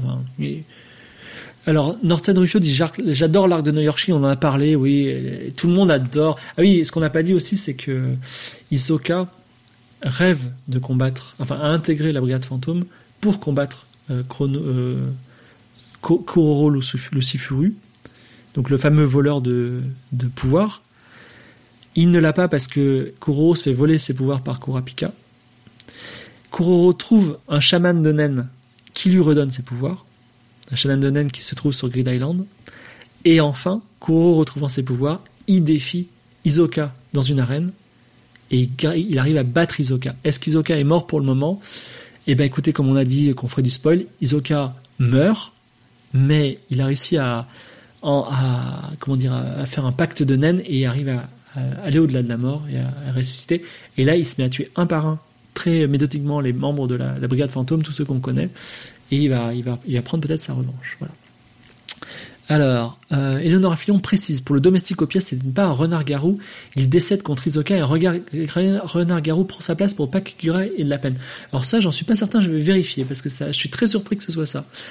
Ensuite, euh, ok, bon, les minoraires confirment, donc peut-être j'ai mal, mal compris. Ensuite, alors le nouveau et l'ancien Kaito, ça on va en parler. Et euh, voilà, pouvoir du cinquième Jojo, oui. Alors, euh, autre chose, j'aimerais vous parler j'aimerais poser des grandes questions qui ne sont pas résolues pour avoir votre avis. je vais vous dire mon avis, bien entendu, comme ça vous avez le temps de développer vos théories. Donc la première question, c'est Kurapika, est-ce que c'est un garçon ou est-ce que c'est une fille? Alors déjà, moi, ce serait bien que ce soit une fille, parce qu'en tant qu'hétérosexuel, j'aimerais bien shipper euh, Kurapika et Léolio.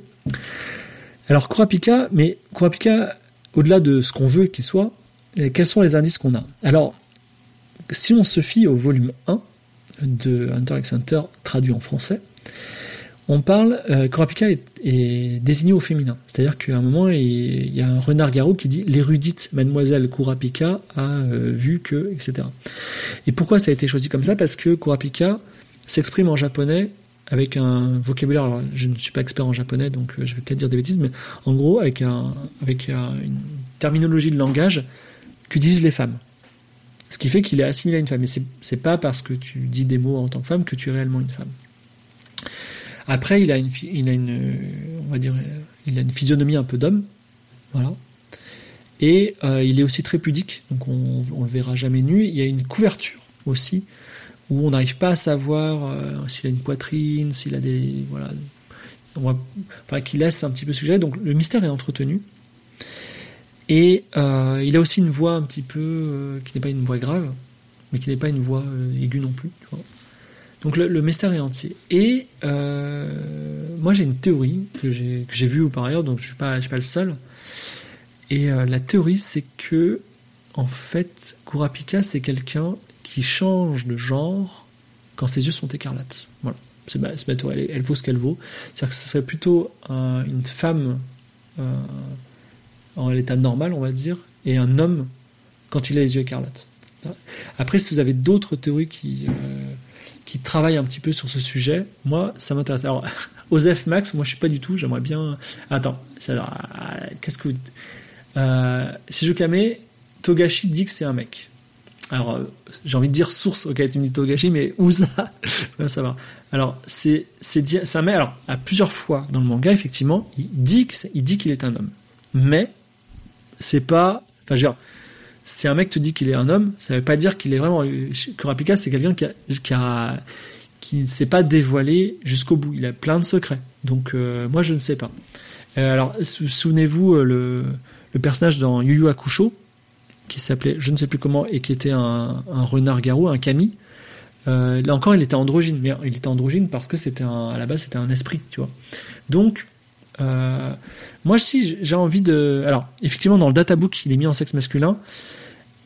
Moi, je je sais pas. J'aimerais bien. Je, je, trouve que. Enfin, je, je, pense qu'il ne faudrait pas l'éjecter aussi rapidement. Voilà. Euh, euh, bon. En tout cas, alors effectivement également dans l'origine story, comme dit Mandy, ils disent il y a que des frères dans la famille. Mais c'est quelqu'un d'assez secret. Et là encore dans le filler, euh, alors il n'est pas canon bien entendu, parce qu'il n'est pas dans le manga, mais dans le filler de, euh, de l'animé de 99, justement, il y a une scène où euh, Léolio prend sa douche et euh, est choqué de voir Léolio nu, tu vois. Alors peut-être aussi il est d'un autre genre, peut-être qu'il est intersexe, je sais pas. Mais euh, je, je, pense que le genre de Kurapika, c'est pas euh, c'est pas anodin. Voilà, c'est pas. Euh, et puis puis voilà, c'est c'est aussi nous, on, enfin,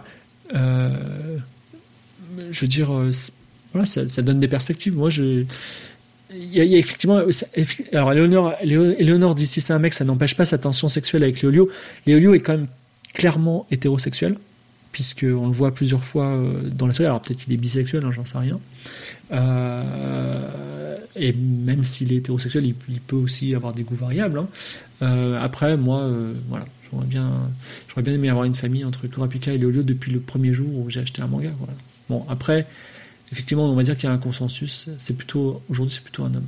Mais j'aimerais bien être surpris. Alors, deuxième question, et ne dites pas Osef. Qui est la mère de Gon? Ah, ah.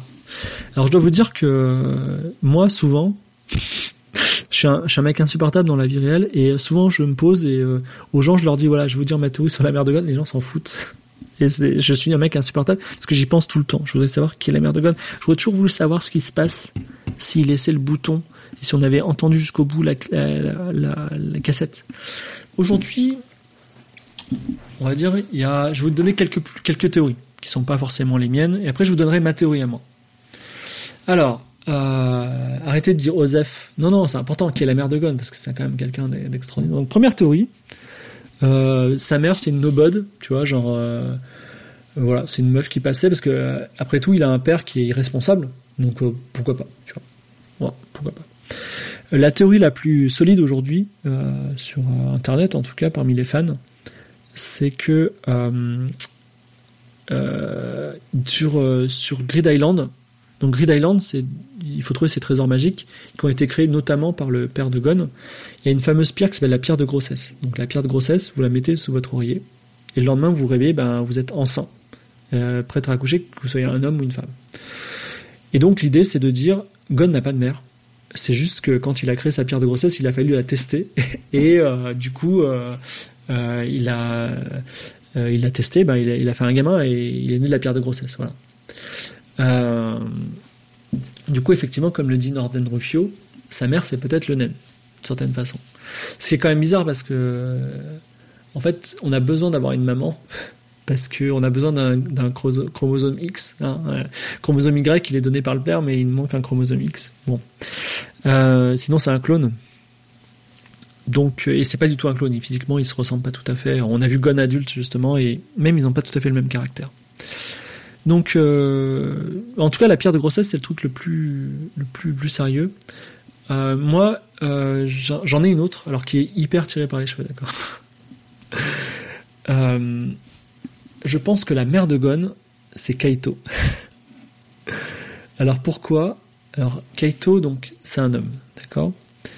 Mais il y a deux choses qui me font penser que Kaito, c'est la mère de Gon. Donc déjà, sur le plan de la possibilité. Euh, ben, euh, Kaito, c'est un homme, mais déjà là, il s'est réincarné, en femme pour diverses raisons qui sont un peu compliquées, je peux pas en parler. Mais en gros, il a un pouvoir. Il a un pouvoir qui lui permet de faire apparaître l'arme de son choix dans sa main.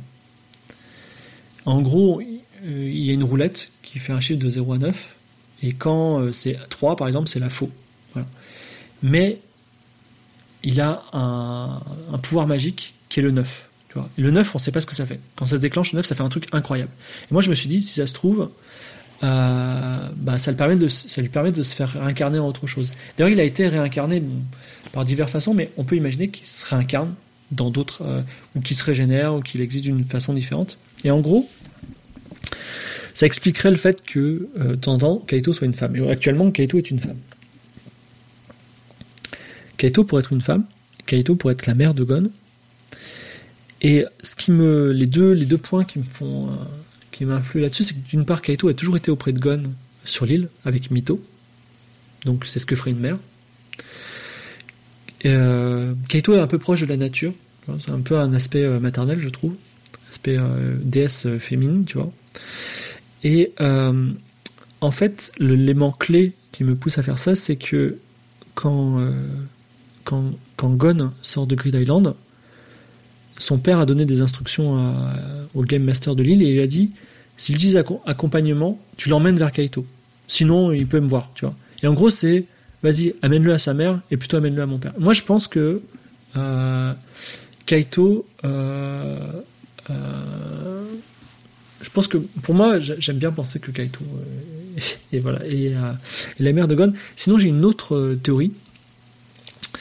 après, j'écouterai les vôtres. J'espère que vous en avez. C'est que on parle donc il y a le fameux continent inconnu où se trouvent des bêtes surpuissantes. Et il se trouve notamment quatre fléaux. Donc quatre créatures magiques, genre euh, des zombies immortels, euh, euh Burion, euh, l'arme sphère, tu vois, on sait pas ce que c'est. En gros, des, trucs qui dévasteront la planète s'ils arrivent chez nous.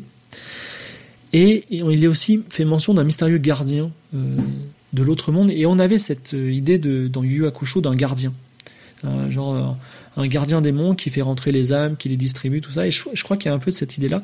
Et je me dis, et si le gardien, c'était pas une gardienne, tu vois, et comme on a vu que le père de Gon était déjà allé sur le continent inconnu, puisque, alors je vais pas rentrer dans les détails, mais en gros, on sait déjà depuis le tome 10, euh, quand il, quand il a cette fameuse cassette et on le voit sur une immense créature, bon, il était forcément.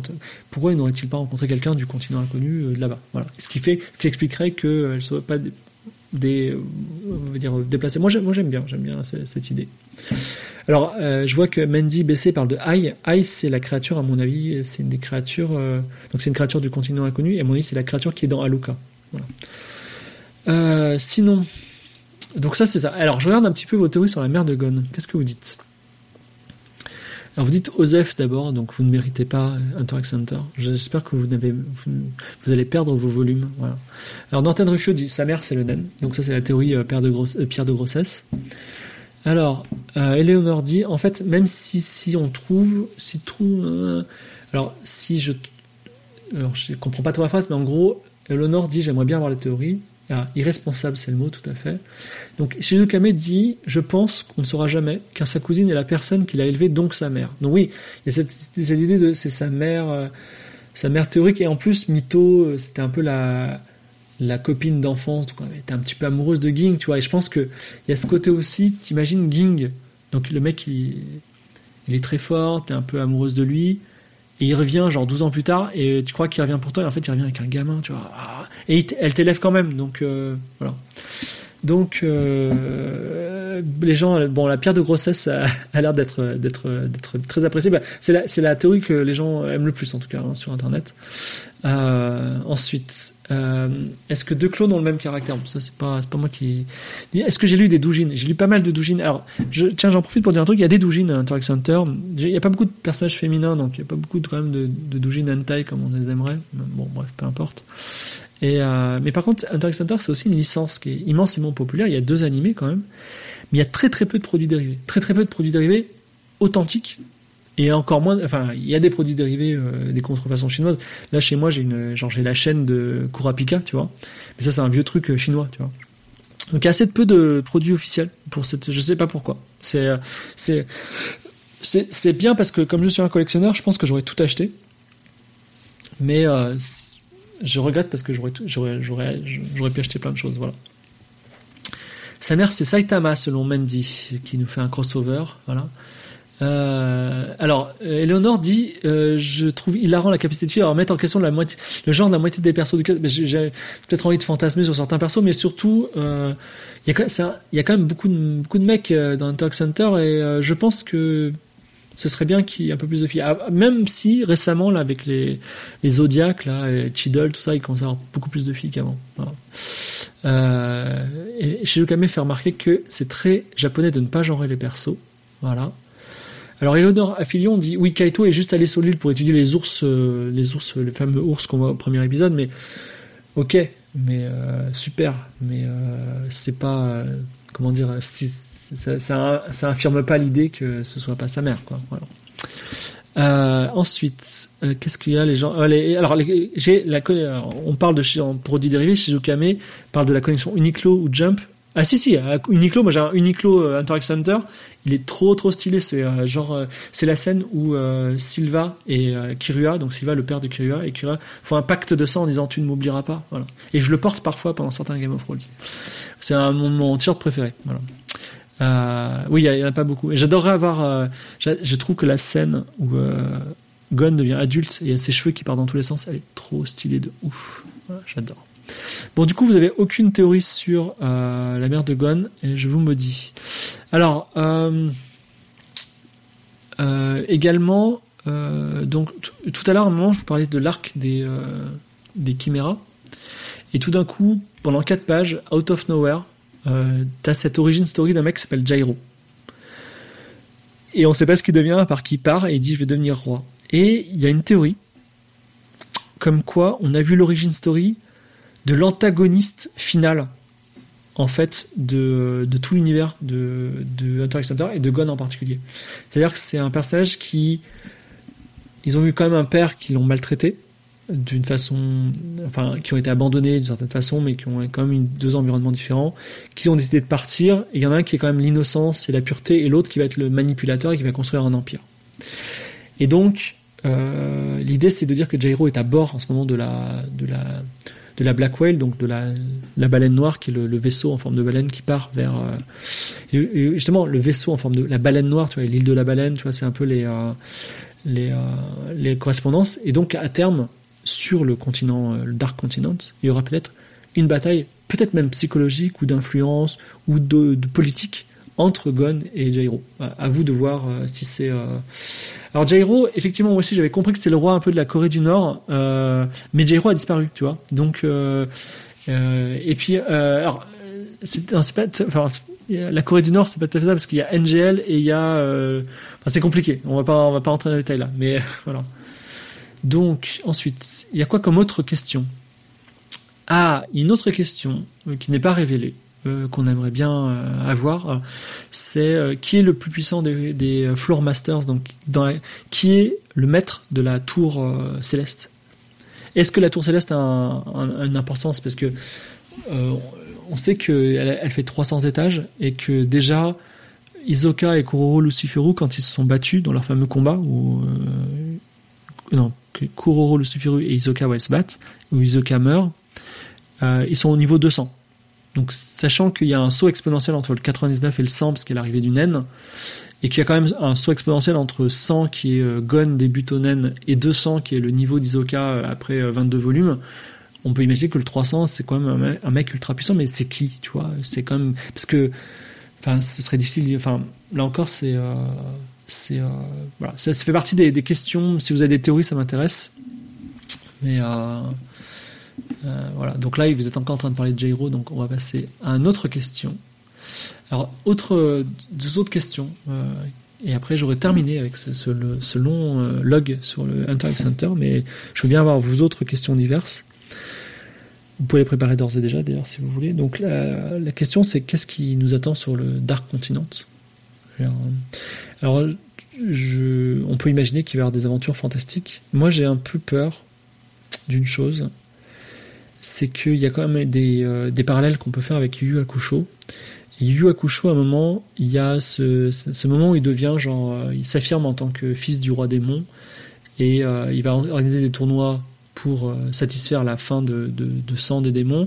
Et on a tout ce monde des démons qui apparaît avant une petite séquence finale qui est pas très, pas très pertinente, mais et donc, c'est un peu l'ouverture dans un monde nouveau, comme le Dark Continent l'est, et Togashi passe très vite dessus, comme s'il y avait euh, trop de choses à dire et du coup il va pas le dire. Et en gros, on, le voit à peine, on l'explore pas, on n'entend rien, on, on s'est expédié en quelques pages. Et j'ai peur que ce soit ça le Dark Continent en fait. J'ai peur qu'en fait on soit très très proche de la fin et, euh, et on s'en aperçoive pas. Donc euh, ça c'est euh, ça c'est un peu euh, voilà. Sinon j'aimerais bien effectivement qu'il y ait euh, parce qu'on a parlé des cinq euh, trésors et donc des cinq gardiens. J'aimerais bien qu'on les voit. j'aimerais bien aussi qu'il bah, y ait un peu le, la reconstitution de l'équipe initiale avec Léolio, parce que Léolio a, commencé à développer un N, mais c'est un N un peu médical, donc c'est pas voilà. Il faut pas oublier que Kurapika est super spécialisé, donc est-ce qu'il est encore pertinent sur, le Dark Continent, Donc je ne sais pas trop, euh, sais pas trop, je sais pas trop comment ça peut être. J'ai peur intuitivement, j'ai peur qu'on soit proche de la fin. Euh, et la dernière question, effectivement, qu'on peut se poser, qui serait intéressante pour clore ce, ce, long podcast, c'est euh, comment pourrait être la fin de Hunter x Hunter?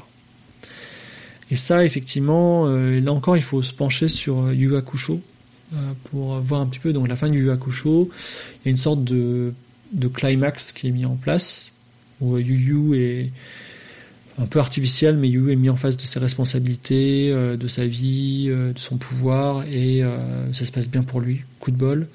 Et il retrouve sa petite amie sur une plage, et c'est une séquence assez jolie. À part que là, Gon n'a pas de petite amie. La seule relation amoureuse d'une certaine façon qu'il a, c'est son père.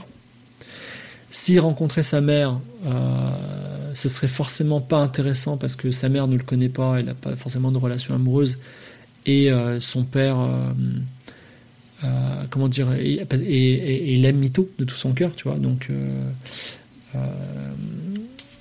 je je vois pas, enfin comment dire, je crois que, enfin c'est compliqué d'appréhender une fin, si ce n'est que enfin une fin qui fait écho à la toute première page de Hunter x Hunter, c'est-à-dire les hunters sont là pour euh, les hunters sont des individus d'exception qui sont là pour découvrir des espèces animales inconnues, des trésors cachés, des, euh, des choses magiques en quelque sorte.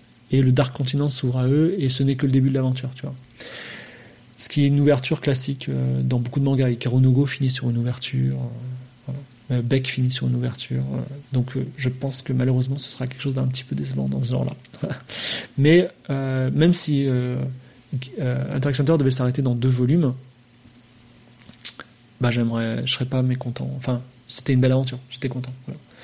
Euh, j'étais, euh, tellement en manque à un moment que j'ai failli écrire à Togashi en disant euh, si tu veux j'écris le scénario. Mais en fait, je crois que ce qui est fatigant, c'est pas le scénario, c'est surtout le dessin parce que, je sais pas trop, je sais pas trop pourquoi il, fait ce rythme-là. Peut-être parce que Peut-être c'est aussi une leçon, c'est-à-dire qu'un jour, quand vous aurez fait la meilleure chose de votre vie, comme il a fait Yu Hakusho, et eh ben, vous ferez ce que vous voudrez au rythme que vous voudrez, et puis vous emmerderez tout le monde. Donc, je vais voir un petit peu vos euh, vos derniers, euh, vos dernières remarques, et euh, on pourra passer à la fin de ce podcast interminable. Alors, qu'est-ce que vous dites? Tout là, là, je remonte, ça, monte haut, vous avez fait plusieurs. Donc, Shizukame, théorie, on ne saura jamais. Super. Alors, Monochrome dit Je préfère les théories sur le visage de la mère de, le visage de la mère de Kiryu. Ah oui.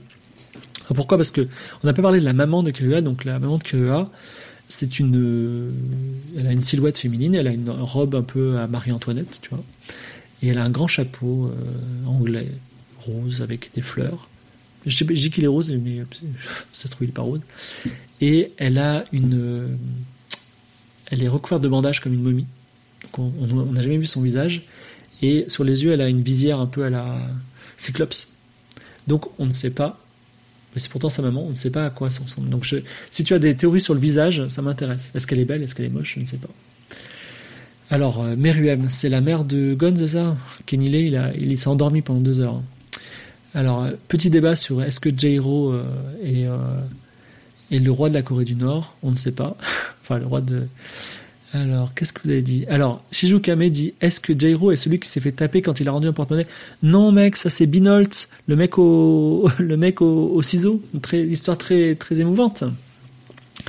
Ensuite, qu'est-ce que vous dites? On ne sait pas ce que devient Jairo pour le moment, euh, Eleonore. Akeboshi dit Moi, je me suis toujours dit la mère de Gon, c'est une ancienne ennemie de Gin. Alors ça, c'est pas bête parce que ce type de, relation, c'est-à-dire euh, meuf énergique, vénère, rencontre mec irresponsable. C'est un peu ce qu'on a euh, dans Naruto entre. Euh, alors je, je suis pas fan, je suis pas méga expert en Naruto, mais la meuf à l'éventail qui est une, fille un peu énergique et qui fait partie du mauvais clan, qui est amoureuse du mec feignant et qui termine ensemble. C'est les indications super vagues et qui, qui manipule les ombres, vous voyez. Donc comment elle s'appelle putain? Impossible. J'ai donné tous mes Naruto. Hein. Voilà. Alors, ensuite, Eleonore, il me semble que les étages ont un fonctionnement différent à partir du deuxième, de 200, tu devenir floor master, que le niveau n'augmente plus. Alors, là encore, j'ai envie de dire, Eleonore, source, parce que, euh, parce que, euh, ben, en tout cas, euh, comment dire, enfin, en tout cas, Kuro et, et Isoka, ils se battent au 200, tu vois. Voilà. Alors, est-ce qu'il y a des théories sur le maître de la tour? Je n'en ai pas. Mais j'aimerais bien, si vous en avez, ça m'intéresse. Alors, euh, N-Hog dit Togashi ne finira pas le Dark Continent vu sa production actuelle et sa santé. Et pourquoi pas? Et pourquoi il donnerait pas ça à quelqu'un d'autre, tu vois? Son, son œuvre continuera, on verra bien. Alors, qu'est-ce qu'il y a d'autre? Akeboshi aussi pessimiste. ensuite, qu'est-ce que vous avez dit? Papayou dit Kurapika, il est rincé hors contexte. Ah, ah. ah oui, c'est sûr que. Alors peut-être, il va. Euh, ce qu'on peut faire, Kurapika, c'est que Kurapika pourrait rencontrer un chaman euh, pour ôter le naine de ce, qu'il a sur le cœur. Et donc il, perdrait un petit peu en puissance, mais euh, il serait plus spécialisé. Et donc, du coup, il pourrait utiliser ses pouvoirs dans n'importe quel contexte. Alors Mandy, mais ils vont vraiment continuer l'animé et le manga en est où? Alors euh, l'animé, je ne sais pas où ils en sont, et le manga, ils en sont où? Bah ils en sont à, on va dire, ils sont à moitié de la croisière, voilà.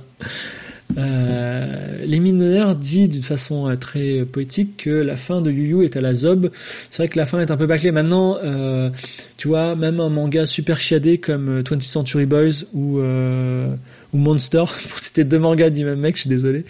Euh, c'est un peu les mangas, les fins sont pas top. J'aime beaucoup la fin du, de Hikaru no Go par contre. Mais on n'est pas là pour la fin. Moi, tu vois, si à la fin de One Piece on me dit euh, le One Piece c'est l'amitié, je sais que ça ferait chier la terre entière, mais moi ça me ferait pas chier. Tu vois, je serais content. c'est vrai que ce serait rigolo. Alors, euh, Shizukame pense que Hunter Center s'est relancé dans un arc interminable et on n'arrivera pas à faire une fin correcte à temps. C'est vrai que là, c'est vraiment très long et surtout, ce qu'on ne dit pas, c'est qu'il y a des passages en ce moment. T'as un, un, chapitre qui est sorti, je crois que c'est l'avant-dernier chapitre. T'as que du texte. T'as genre que des lignes de texte, t'as aucune image. Et t'as genre, t'as une, une tête de temps en temps. Le mec, on se dit, mais qu'est-ce qu'il fait? Il dessine plus, quoi, quoi. Voilà. Donc, euh... ah, on n'a pas beaucoup parlé de Pamou, effectivement. Donc, Pamou, euh, qui est à un moment, Gon a une relation amoureuse avec une fille qui s'appelle Pamou.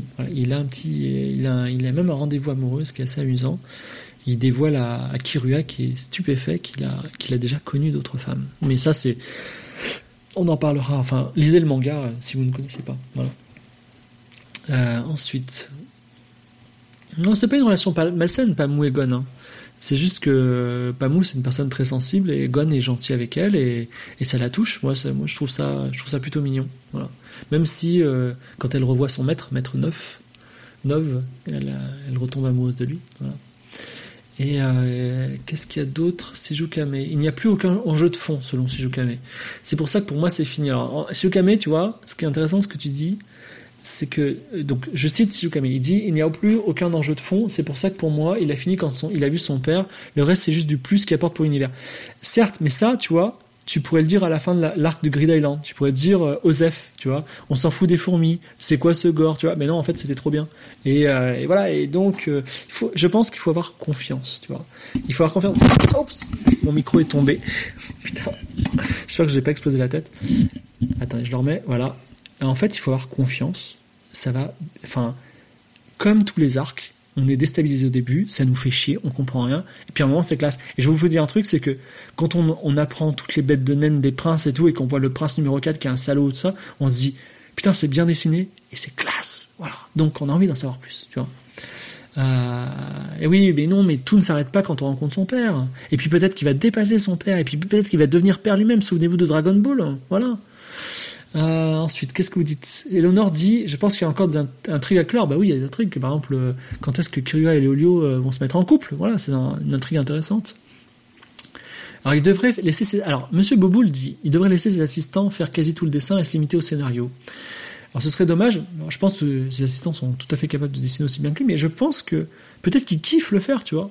Moi, si, si ma santé allait mal, et ma santé va pas très bien en ce moment, je dois vous le dire, euh, et que j'avais envie de faire un jeu vidéo, genre le jeu, et je dis que c'est le jeu vidéo de ma life et c'est le meilleur jeu truc, et ben en fait j'ai envie, j'aurais envie de tout faire, tu vois. J'aurais même envie de faire la musique alors que je suis pas musicien, parce que c'est un peu le projet de ma life, tu vois. Et, et effectivement aujourd'hui, euh, Akeboshi, exemple, je sais qu'il aime beaucoup Yu Hakusho et il y a beaucoup de gens qui diraient euh, ah ouais Togashi le mec de Yu Hakusho, mais en fait pour beaucoup de gens l'œuvre de Togashi c'est Interact Center. Interact Center en termes de diversité il est quand même il est poids lourd tu vois. Voilà. Alors, le problème de santé de Togashi, nous dit Akeboshi, c'est son dos, il ne peut pas rester assis. Hein, information. Peut-être qu'il dessine allongé alors. Oui, il devrait dessiner debout. Alors, euh, le court passage, euh, on a parlé, on a, on a parlé des ventes d'enchères monochrome, tu arrives trop tard. Donc, qu'est-ce que vous dites d'autre? Euh, ah, Shikamaru et la meuf à l'éventail. Shikamaru et Temari, voilà. Shikamaru, mec feignant. Donc, on peut avoir une relation entre Temari et Shikamaru. J'étais un peu, je suis un peu amoureux de Temari quand même. J'aime pas beaucoup Naruto, mais voilà, j'aime, beaucoup. elle, est, elle, est, elle, est, très bien, Temari. Pour moi, je la chipperais bien avec Fibre Tigre. Alors qu'est-ce qu'on a d'autre? Euh, Un bureau debout. Il y a le mystère. Alors ah oui, alors Noah est extrêmement important. Il y a le mystère des ancêtres Frix et Zoldyck sur le Dark Continent. ce que effectivement, c'est des pistes qui sont encore ouvertes. C'est-à-dire que le Dark Continent, on n'en sait rien, sauf il y a une sorte de de livre magique dont on a que la moitié, qui est un peu un hommage au livre de Marco Polo. Je sais pas si vous vous souvenez, quand Marco Polo est arrivé en Chine, il a ramené un livre. Donc là, il y a des explorateurs qui ont ramené un livre, et ce livre a été écrit par qui? Par les ancêtres de, de Gon, donc le père de, de Ging, et donc le grand-père de Gon, et euh, il s'appelle Don Fricks, et en plus, évidemment, Don Fricks serait encore en vie, donc euh, ce serait euh, assez ouf. Alors, tout à l'heure, j'ai dit source pour euh, la, non-augmentation des étages sur la tour céleste, et Léonore dit source le manga, prétend-elle avec une, une, forte, conviction, donc nous sommes obligés de la croire. Alors, euh, je pense comme Alors, Artija est d'accord pour dire que Kaito, c'est la mère de Gon. Yes. On est deux au moins. Voilà. Vous êtes en train de vous battre, donc il y a un maître de la tour, vous êtes en train de vous battre sur les maîtres de la tour, là. Alors, euh, ah oui. Akeboshi, tu pourrais dire que tu penses que ce serait un peu comme la fin du... Mais en fait, le problème, euh, moi je le vois, alors après, je suis pas un, je suis pas un méga auteur, je suis pas un méga créateur comme, comme ces, ces mecs qui sont hyper accomplis, mais j'ai l'impression que dans la vie, en fait, quand tu es artiste, tu racontes sans cesse la même histoire, tu vois. Toujours, toujours, toujours. En fait, le mec, quand il écrivait Yu Yu Hakusho, dans sa tête, il avait Interact Center, et quand il écrit Interact Center, dans sa tête, il a Yu Yu Hakusho. Et si demain, il survit à son dos et qu'il écrit, euh, je sais pas, euh, Togashi euh, Hakusho, et ben, en fait, ce sera encore la même histoire, tu vois, d'une certaine façon. Donc, euh, euh, voilà. Alors, Eleanor Affion dit que le mec de Monster, il est nul pour écrire des C'est vrai que la fin de Monster, elle, est tellement, enfin, je veux dire, euh, elle est tellement euh, surprenante par son anticlimactique situation, c'est assez incroyable. Alors, donc de longs débats sur les Floor Masters. Je, pense que je ferai un manque. Je vais peut-être faire un podcast de 3 heures sur uniquement la Tour Céleste, comme ça on, va pouvoir s'éclater. Alors, euh, Gnomo Manchon dit, je ne pense pas qu'on reverra plusieurs fois Gon adulte. Alors c'est dommage parce qu'il est trop classe, mais peut-être que y avoir un cut, genre sur le Dark Continent, genre cut. Et qu'est-ce qui se passe 20 ans plus tard? Et là, Gon est adulte et il a des enfants, tu vois. Donc ce serait cool. Pourquoi pas hein? Alors, euh, JP From Gun dit le nouvel arc sur le bateau, c'est chaud, je comprends pas tout. Alors, je te comprends, JP, mais sache que quand Grid Island a commencé, moi j'étais largué de chez largué. C'est-à-dire, je ne comprenais rien sur les cartes. Il y avait un million de cartes, il y avait des mecs, on sait pas si c'était dans la réalité ou quoi. Je dis, mais, et aujourd'hui, j'adore Grid Island. Donc, je pense que de loin, à un moment, on va se poser, on va dire, enfin, tu vois, Grid Island, le détail des cartes, c'est un moment ils, se font des, des, quiz, genre entre eux pour est-ce que cette carte fait ce pouvoir-là? Je comprenais rien. J'ai l'impression d'avoir un épisode de Star Trek où ils disent euh, activer le warp 8, euh, tu vois. Ils disent des trucs, mais en fait ça veut rien dire, tu comprends pas. Et je pense que ce sera pareil. Le, bateau, de loin, on dira putain mais c'était trop stylé quand il a fait ça, quand il a utilisé tel pouvoir, voilà. Euh, la bête de naine de, du mec était trop fort, voilà. Donc je pense que voilà, c'est cool. Et ouais, Togashi là, il a des trucs à dire, hein, tu vois. J'espère qu'il faut il faut qu'il faut qu'il se fasse greffer un dos là, tu vois. Alors, euh, donc on sort un petit peu du débat, mais les minoraires nous dit que pour One Piece, il a clairement dit que c'était pas l'amitié le One Piece, car il trouvait ça décevant. et je, dis, je dis que ce serait cool quand même que ce soit l'amitié. Moi, franchement, si euh, c'est un peu comme la fin de Lost, tu sais, depuis le début, on pensait que c'était euh, que c'était une arnaque, c'était une grosse arnaque. Alors il y a des gens qui ont dit non, mais franchement, le jour où il y a le dernier tome de One Piece qui sort et qui trouve le One Piece et que le One Piece en fait c'était l'amitié, tu vois. Moi, je vais me faire du thé je vais me faire une petite tasse de thé dans une tasse un peu anglaise, tu vois, et je vais la, la, la siroter, tu vois, en regardant l'internet exploser. Ce sera tellement drôle, tellement drôle.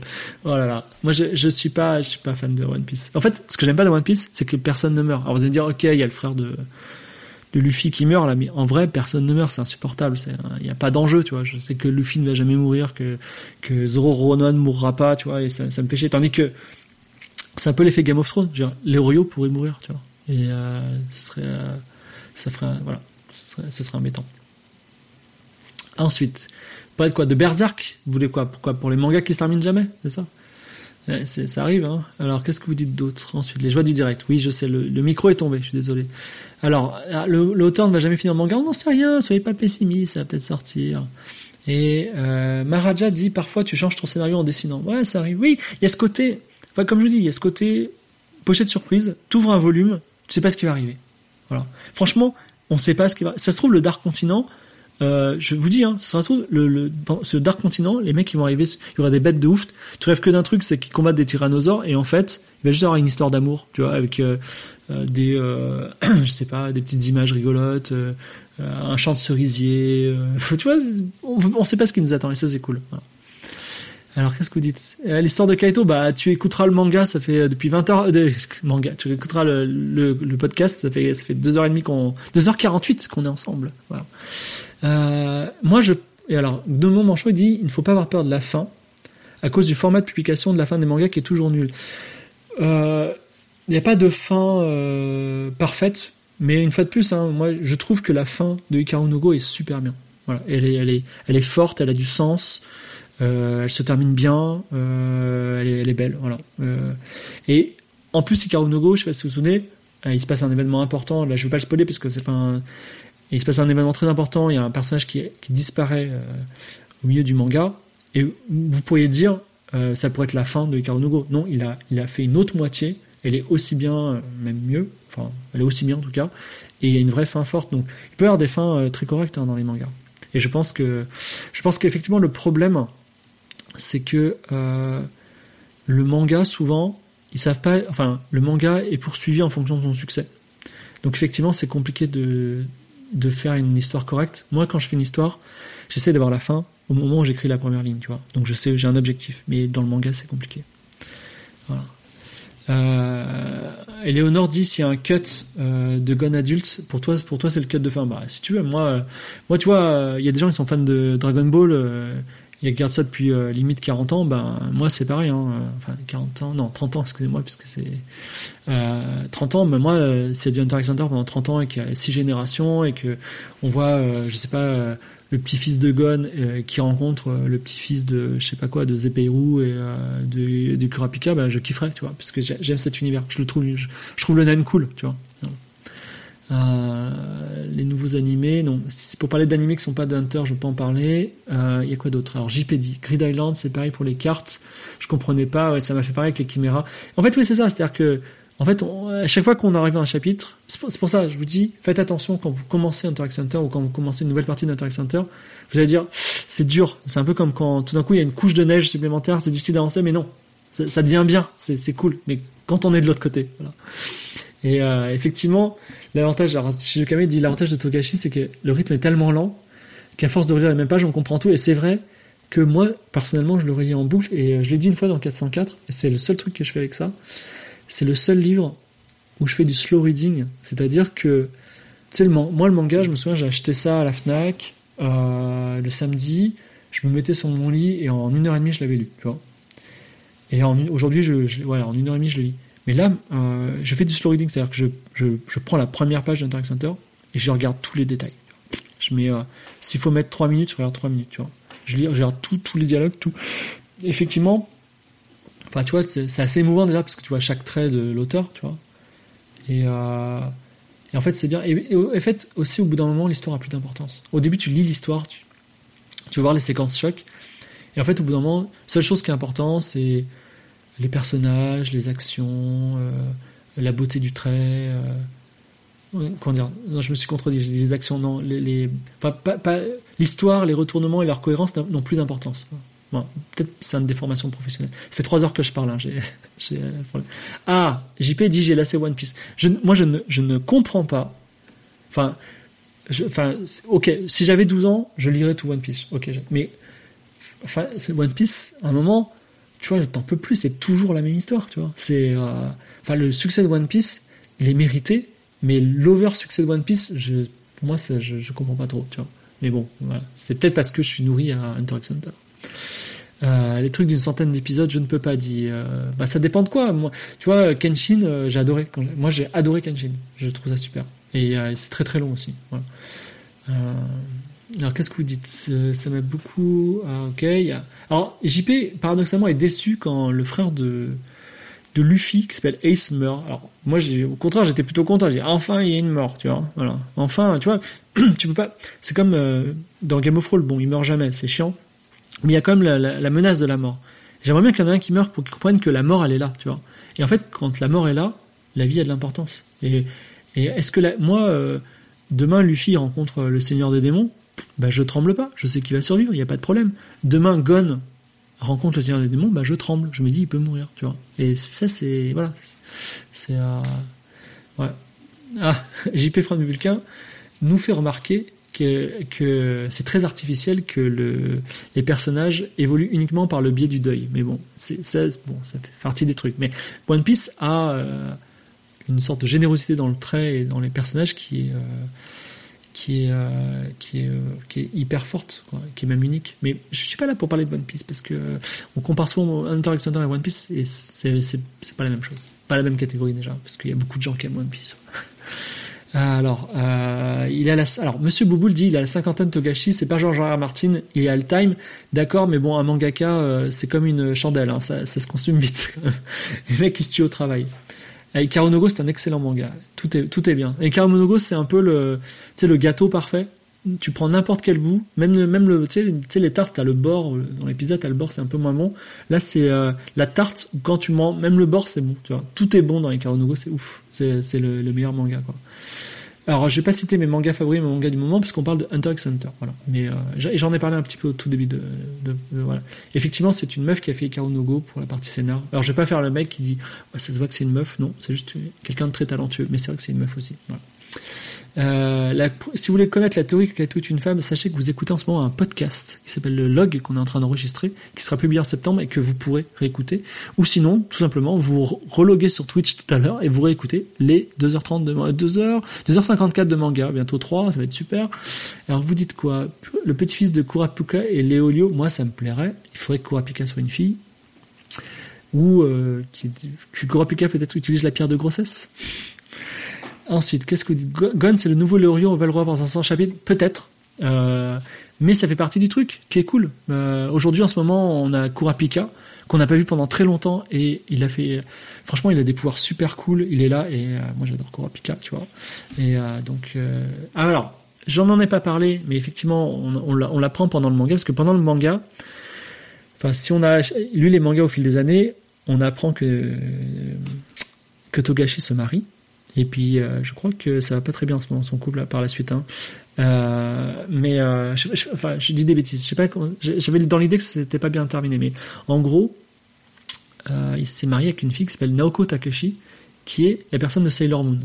C'est assez marrant parce que un moment il y a un mini caméo de Sailor Moon dans l'arc sur la vente aux enchères. C'est qu'à un moment il dit que il est allé voir une voyante qui s'appelle Grand-mère Galaxy. Voilà, donc c'est un peu un rapport, un petit un petit clin d'œil à Sailor Moon.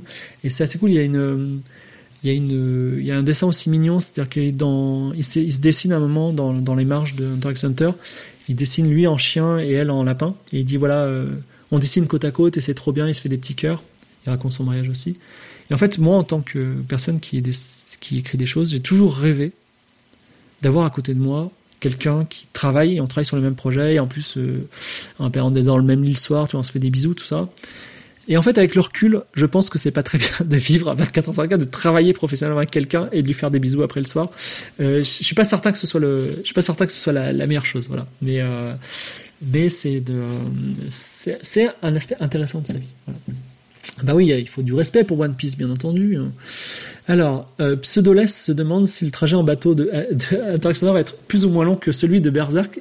Effectivement, euh, Berserk, il y a aussi euh, Berserk, c'est un autre manga qui est excellent, mais qui n'aime pas d'amour pur comme Hunter x Hunter et qui, il faut le dire, un peu moins varié et qui aussi euh, commence très gore et termine un peu petite fée, je sais pas pourquoi, et qui a le même défaut, c'est que euh, il ne s'arrête pas. C'est-à-dire que, enfin, comment dire il y a cette sorte, y a une, y a une production logarithmique de, de, tomes, c'est-à-dire que t'as un tome tous les mois et puis un mois, t'as un tome tous les trois mois et puis ben là on est content d'avoir un tome tous les deux ans quand il arrive. Mais c'est très bien, c'est très bien dessiné Berserk. Alors Noxnea, One Piece suit toujours trame de fond plutôt que les arcs, d'accord. Euh, donc ensuite Divide et Error, bon là vous parlez un petit peu les mangas que vous aimez, on cite Gantz, qui est très bien dessiné, un peu Zarbi quand même, et Berserk. Euh, ouais, One Piece, One Piece et euh, Hunter x sont pas du tout comparables. Hunter x Hunter en plus c'est un peu en mode, euh, c'est peut-être une anthologie. C'est-à-dire qu'en fait, il aurait pu Togashi sortir les arcs comme des volumes différents avec des noms différents. Genre avec des caméos des personnages parce que c'est c'est pas une longue enfin c'est une, une, aventure qui suit mais c'est une aventure avec des ruptures très fortes euh, Ouais, Artija dit il y a 800 épisodes à rattraper. J'ai une, une, bon, comme on est ensemble, j'ai une, une vanne à vous raconter sur One Piece. Un jour, je suis euh, rue Dante à Paris, euh, donc euh, pas là où il y a Rakuju Shop. Avant, il y avait une autre boutique de manga, donc qui était tenue par les, mêmes mecs de toute façon. Et je rentre, tous les samedis, j'allais dans cette boutique de manga. Et là, il y avait une mère de famille qui était là, et elle me dit, elle dit au mec, j'ai entendu du bien de One Piece, est-ce que c'est bien? Alors, Bandor, il dit, bah oui, c'est très bien, euh, votre enfant, quel Il a 12 ans, bah, c'est très bien, vous pouvez prendre. Et là, elle prend le volume 33, et elle le montre au mec, elle dit, est-ce que ce volume-là, il est bien? Et il dit, ah non, non, mais les mangas, faut commencer par le 1, madame. et, et c'est vrai que nous, tu vois, euh, tu peux prendre le 33 Astérix, ou le 33 des Schtroumpfs, ben en fait tout est raconté dans les premiers tomes, dans la première case, tu vois, et tu peux lire l'histoire. Et non, dans One Piece, t'es obligé d'avoir lu tous les tomes avant, donc euh, c'est sûr que tu vois, tu me dis, euh... enfin tu vois, là j'ai 41 ans. Franchement, je pense que je, je, je lirai jamais One Piece de toute ma vie, c'est trop tard. C'est-à-dire que le temps que je lise One Piece, ben, ben, ben je serais peut-être mort, tu vois. Donc c'est, c'est mort, quoi. Grimbeorn, meilleur personnage pour de, pour de Hunter x Hunter. Alors, longtemps, j'ai beaucoup aimé Zepeiru, qui est, euh, qui est un personnage qui a pas de naine euh, qui a peut-être un âme instinctif, qui était un mec au ventes aux enchères. J'aimais bien son look, je le trouvais gentil et classe. Euh, j'aime beaucoup Melody, euh, qui est euh, le hunter ami de Kurapika, qui est une personne qui entend les sons très bien, qui peut juste au battement de cœur, il peut savoir si les gens meurent, si les gens mentent, il des choses bien. Mais vraiment, mon personnage vraiment de cœur préféré, c'est Kurapika. J'adore. J'adore Kurapika. J'ai un, un, je tourne la tête et j'ai un, j'ai un poster de Kurapika. Chez moi, j'ai que des posters de choses que je fais comme euh, le ruban bleu, euh, des, des fiches d'Out tout ça, ou des projets abandonnés. Mais euh, le seul personnage que j'ai qui n'est pas de moi, c'est une affiche de Kurapika. Voilà. Et, bah, Eleonore dit Karunogo m'a lancé sur la voie du go, alors pas moi. Par contre, Beck m'a fait acheter une guitare. Voilà. Donc, c'est très, ça nous influence beaucoup. Et je pense que tous les gens qui ont lu euh, le, le, manga, que je, je, dis une bêtise, je crois c'est Hajime no Hippo, j'en suis pas sûr. Hein. C'est un manga sur la boxe. Euh, je, je, peut-être je, me, je confonds. C'est euh, non, comment il s'appelle? Ce manga sur la sur la boxe. Il, est vache. Enfin, tu lis ce manga, tu dis euh, putain, j'ai trop envie de, de faire de la boxe, c'est trop bien. Euh, Best Coup Lever, euh, voilà. Alors Pseudoless dit je trouve ça ouf de virer et poursuivre l'aventure, mais ouais, mais tu vois, il crée un, un, groupe de quatre personnages. Enfin Gon, Kirua, Leolio et euh, comment il s'appelle euh, Kurapika, mon préféré. Et, euh, dès le volume 7, je crois, ou 6, hop, il split et on voit plus euh, Kurapika pendant hyper longtemps, tu vois, et Leolio non plus. Et même, en fait, Leolio, il est là, mais il est faible, en fait, ce mec, tu vois. Je sais pas, mais... Alors, Vidland Saga est meilleur que Berserk. je vous laisse vous battre, ça m'intéresse pas. ah euh, Grimbeorn, on voit, oui, il y a un caméo de Sailor Moon dans l'arc des actions. Dans un flashback, on voit qu'Aluka jouait avec Sailor Moon et Tuxedo mais c'est des poupées. Tandis que là, quand je parle de Grand-mère Galaxie, je parle d'un personnage qui existe vraiment, physique. Voilà. Euh, ensuite, qu'est-ce que vous avez dit? Euh, Non, on me pose des questions de jeu de rôle, je n'y réponds pas.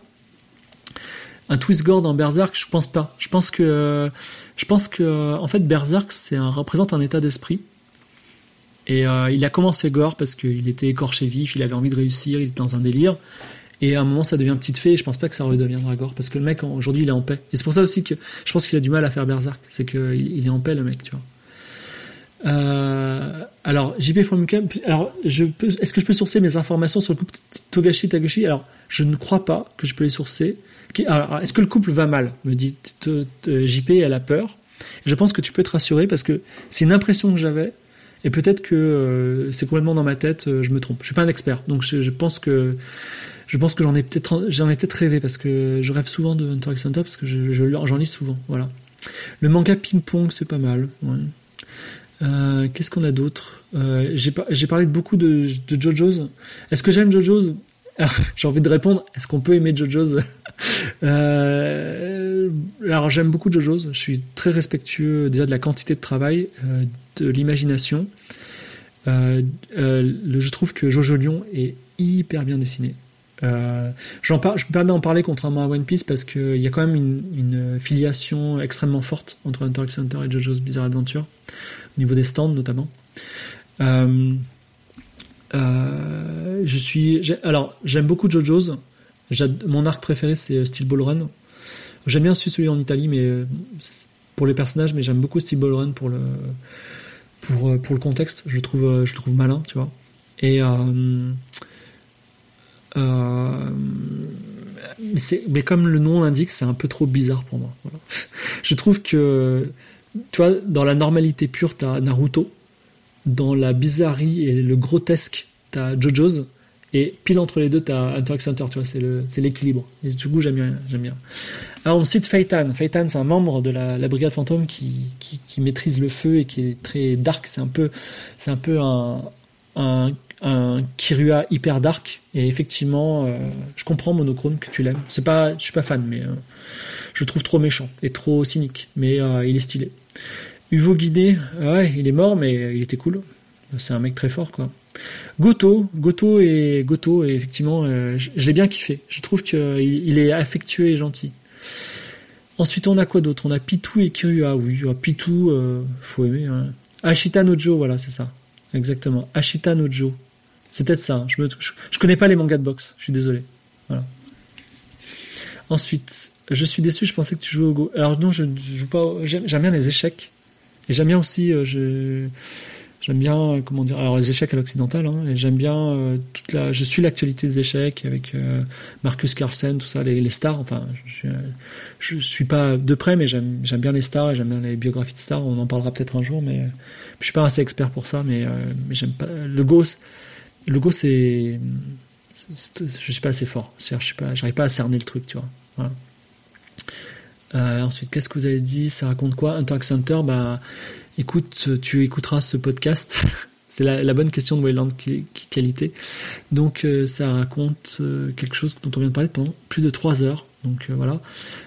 des théories personnelles, ça j'en ai parlé tout à l'heure donc sur le, ce qui est passé sur le Dark Continent. bon, je, je, l'ai redit juste là. Je pense qu'ils vont rencontrer le gardien pour commencer. Je pense que le gardien sera une femme et je pense que ce sera peut-être la mère de Gon. Euh, mais avant ça, il y a quand même les élections qui vont se passer. Je pense qu'il y aura Jairo. Et je pense qu'il va y avoir une histoire complètement inattendue qui va se passer sur le Dark Continent. Genre, euh, il, y aura, euh, il y aura une histoire d'amour. Voilà. Ensuite, il y a quoi? Eh, Ouais, c'est Abyss Phaeton, exactement. C'est, donc, c'est Ace, un personnage de, Yu Yu. Et Phaeton, c'est, c'est, voilà, c'est exactement Yai de, de Yu Yu. Alors, JP, qui est un peu perverse, a un faible pour Isoka et Kuroro. Alors, Kuroro, why not, mais Isoka, quand même. Euh, alors, Isoka, ce qui est intéressant, c'est qu'il a un look de clown, mais euh, deux fois dans l'histoire, on le voit prendre, on le voit se laver, donc il est plutôt propre. Une fois sous la douche et une fois dans une rivière, et euh, il a ses cheveux à la normale, tu vois, donc il est, il est genre beau gosse, tu vois c'est vrai que c'est deux gros psychopathes, tu vois. Et la, baston Isoka Kokoro, on, on, pourrait en parler, mais on en a déjà parlé. Voilà, j'ai déjà parlé. On est, en tout cas, j'étais content que ça arrive. Et une fois de plus, ce qui est ouf, j'aimerais le dire, c'est que on attendait la baston Kuro Isoka, mais genre pendant mille ans, tu vois. Et au moment où on s'en attendait plus du tout, qu'il se passait un truc qui a rien à voir, tout d'un coup, cut. Et là, genre cut et sans aucune préparation, sans aucune introduction, hop, on est dans la tour céleste et euh, Koro va se battre contre Isoka. C'est parti et on a droit voilà. Donc euh, euh, ensuite, euh, petit passage avec Lance dans leur ville. Ouais, c'était oui, c'est effectivement. À un moment, il y a les Chimera Ants qui envahissent la, ville de l'étoile filante et la brigade fantôme vient les sauver. Donc on voit un peu tous les pouvoirs, euh, tous les pouvoirs qu'on qu'on ignorait un peu de ces, ces, ces gens-là. Ils ont tous des pouvoirs très singuliers. Et euh, Florentinus dit je vais repartir, je vais repartir tout remater. Eh bien, fais donc, mais euh, n'oubliez pas les mangas qui sont excellents. Et également, Isoka se teint les cheveux, effectivement. Il se teint les cheveux, mais Isoka non seulement se teint les cheveux, mais il a beaucoup de blessures qui, qui recouvrent de son pansigum. Et également, il a, il a un faux tatouage dans le dos. Il, a un faux tatouage de, de la brigade fantôme. Je suis arrivé à la fin des questions. Je vous remercie d'avoir été si patient avec moi. Je vous remercie aussi d'avoir été euh, compréhensif parce que je suis pas un expert, mais j'ai quand même réussi à parler trois heures euh, quasiment non stop, totalement non-stop euh, sur Interact Center. Et je dois vous dire que j'ai pas parlé de plein de trucs que j'adore dans cette série, mais il faut bien faire des choix. J'étais très content d'en parler. J'espère. enfin, on a un Discord. Sur, là, c'est une émission que j'ai enregistrée pour qualité le log. On a un Discord. Si vous voulez venir parler avec moi de manga et surtout de Hunter x Hunter et que vous avez des théories, que vous voulez qu'on parle pendant un million de fois euh, du euh, match de ballon prisonnier ou euh, c'est qui le plus fort, Kuro ou Isoka ou c'est qui la mère de Gon et si vous avez des théories, surtout ça m'intéresse. Voilà, donc n'hésitez pas à venir sur le Discord de qualité. vous tapez Discord de qualité sur Google, la qualité avec ER à la fin, vous allez tomber dessus. Et je ne pourrais pas vous faire euh, malheureusement de euh, enfin, je, enfin, je, je ferai pas de suite. Hein. Là, vous attendrez, faites-en un deuxième. Ça fait trois heures que je parle sur Toxator. On a fait l'ensemble des arcs avec toutes les théories, donc euh, voilà. Mais effectivement, je serais ravi de, de, de creuser ça avec vous. C'était mon premier log. Je sais pas si ce sera mon dernier. Je sais pas si j'ai d'autres sujets que je connais aussi bien que, que En tout cas, j'étais avec vous et c'était très très bien. Et je vous dis à bientôt. Merci d'avoir été avec moi.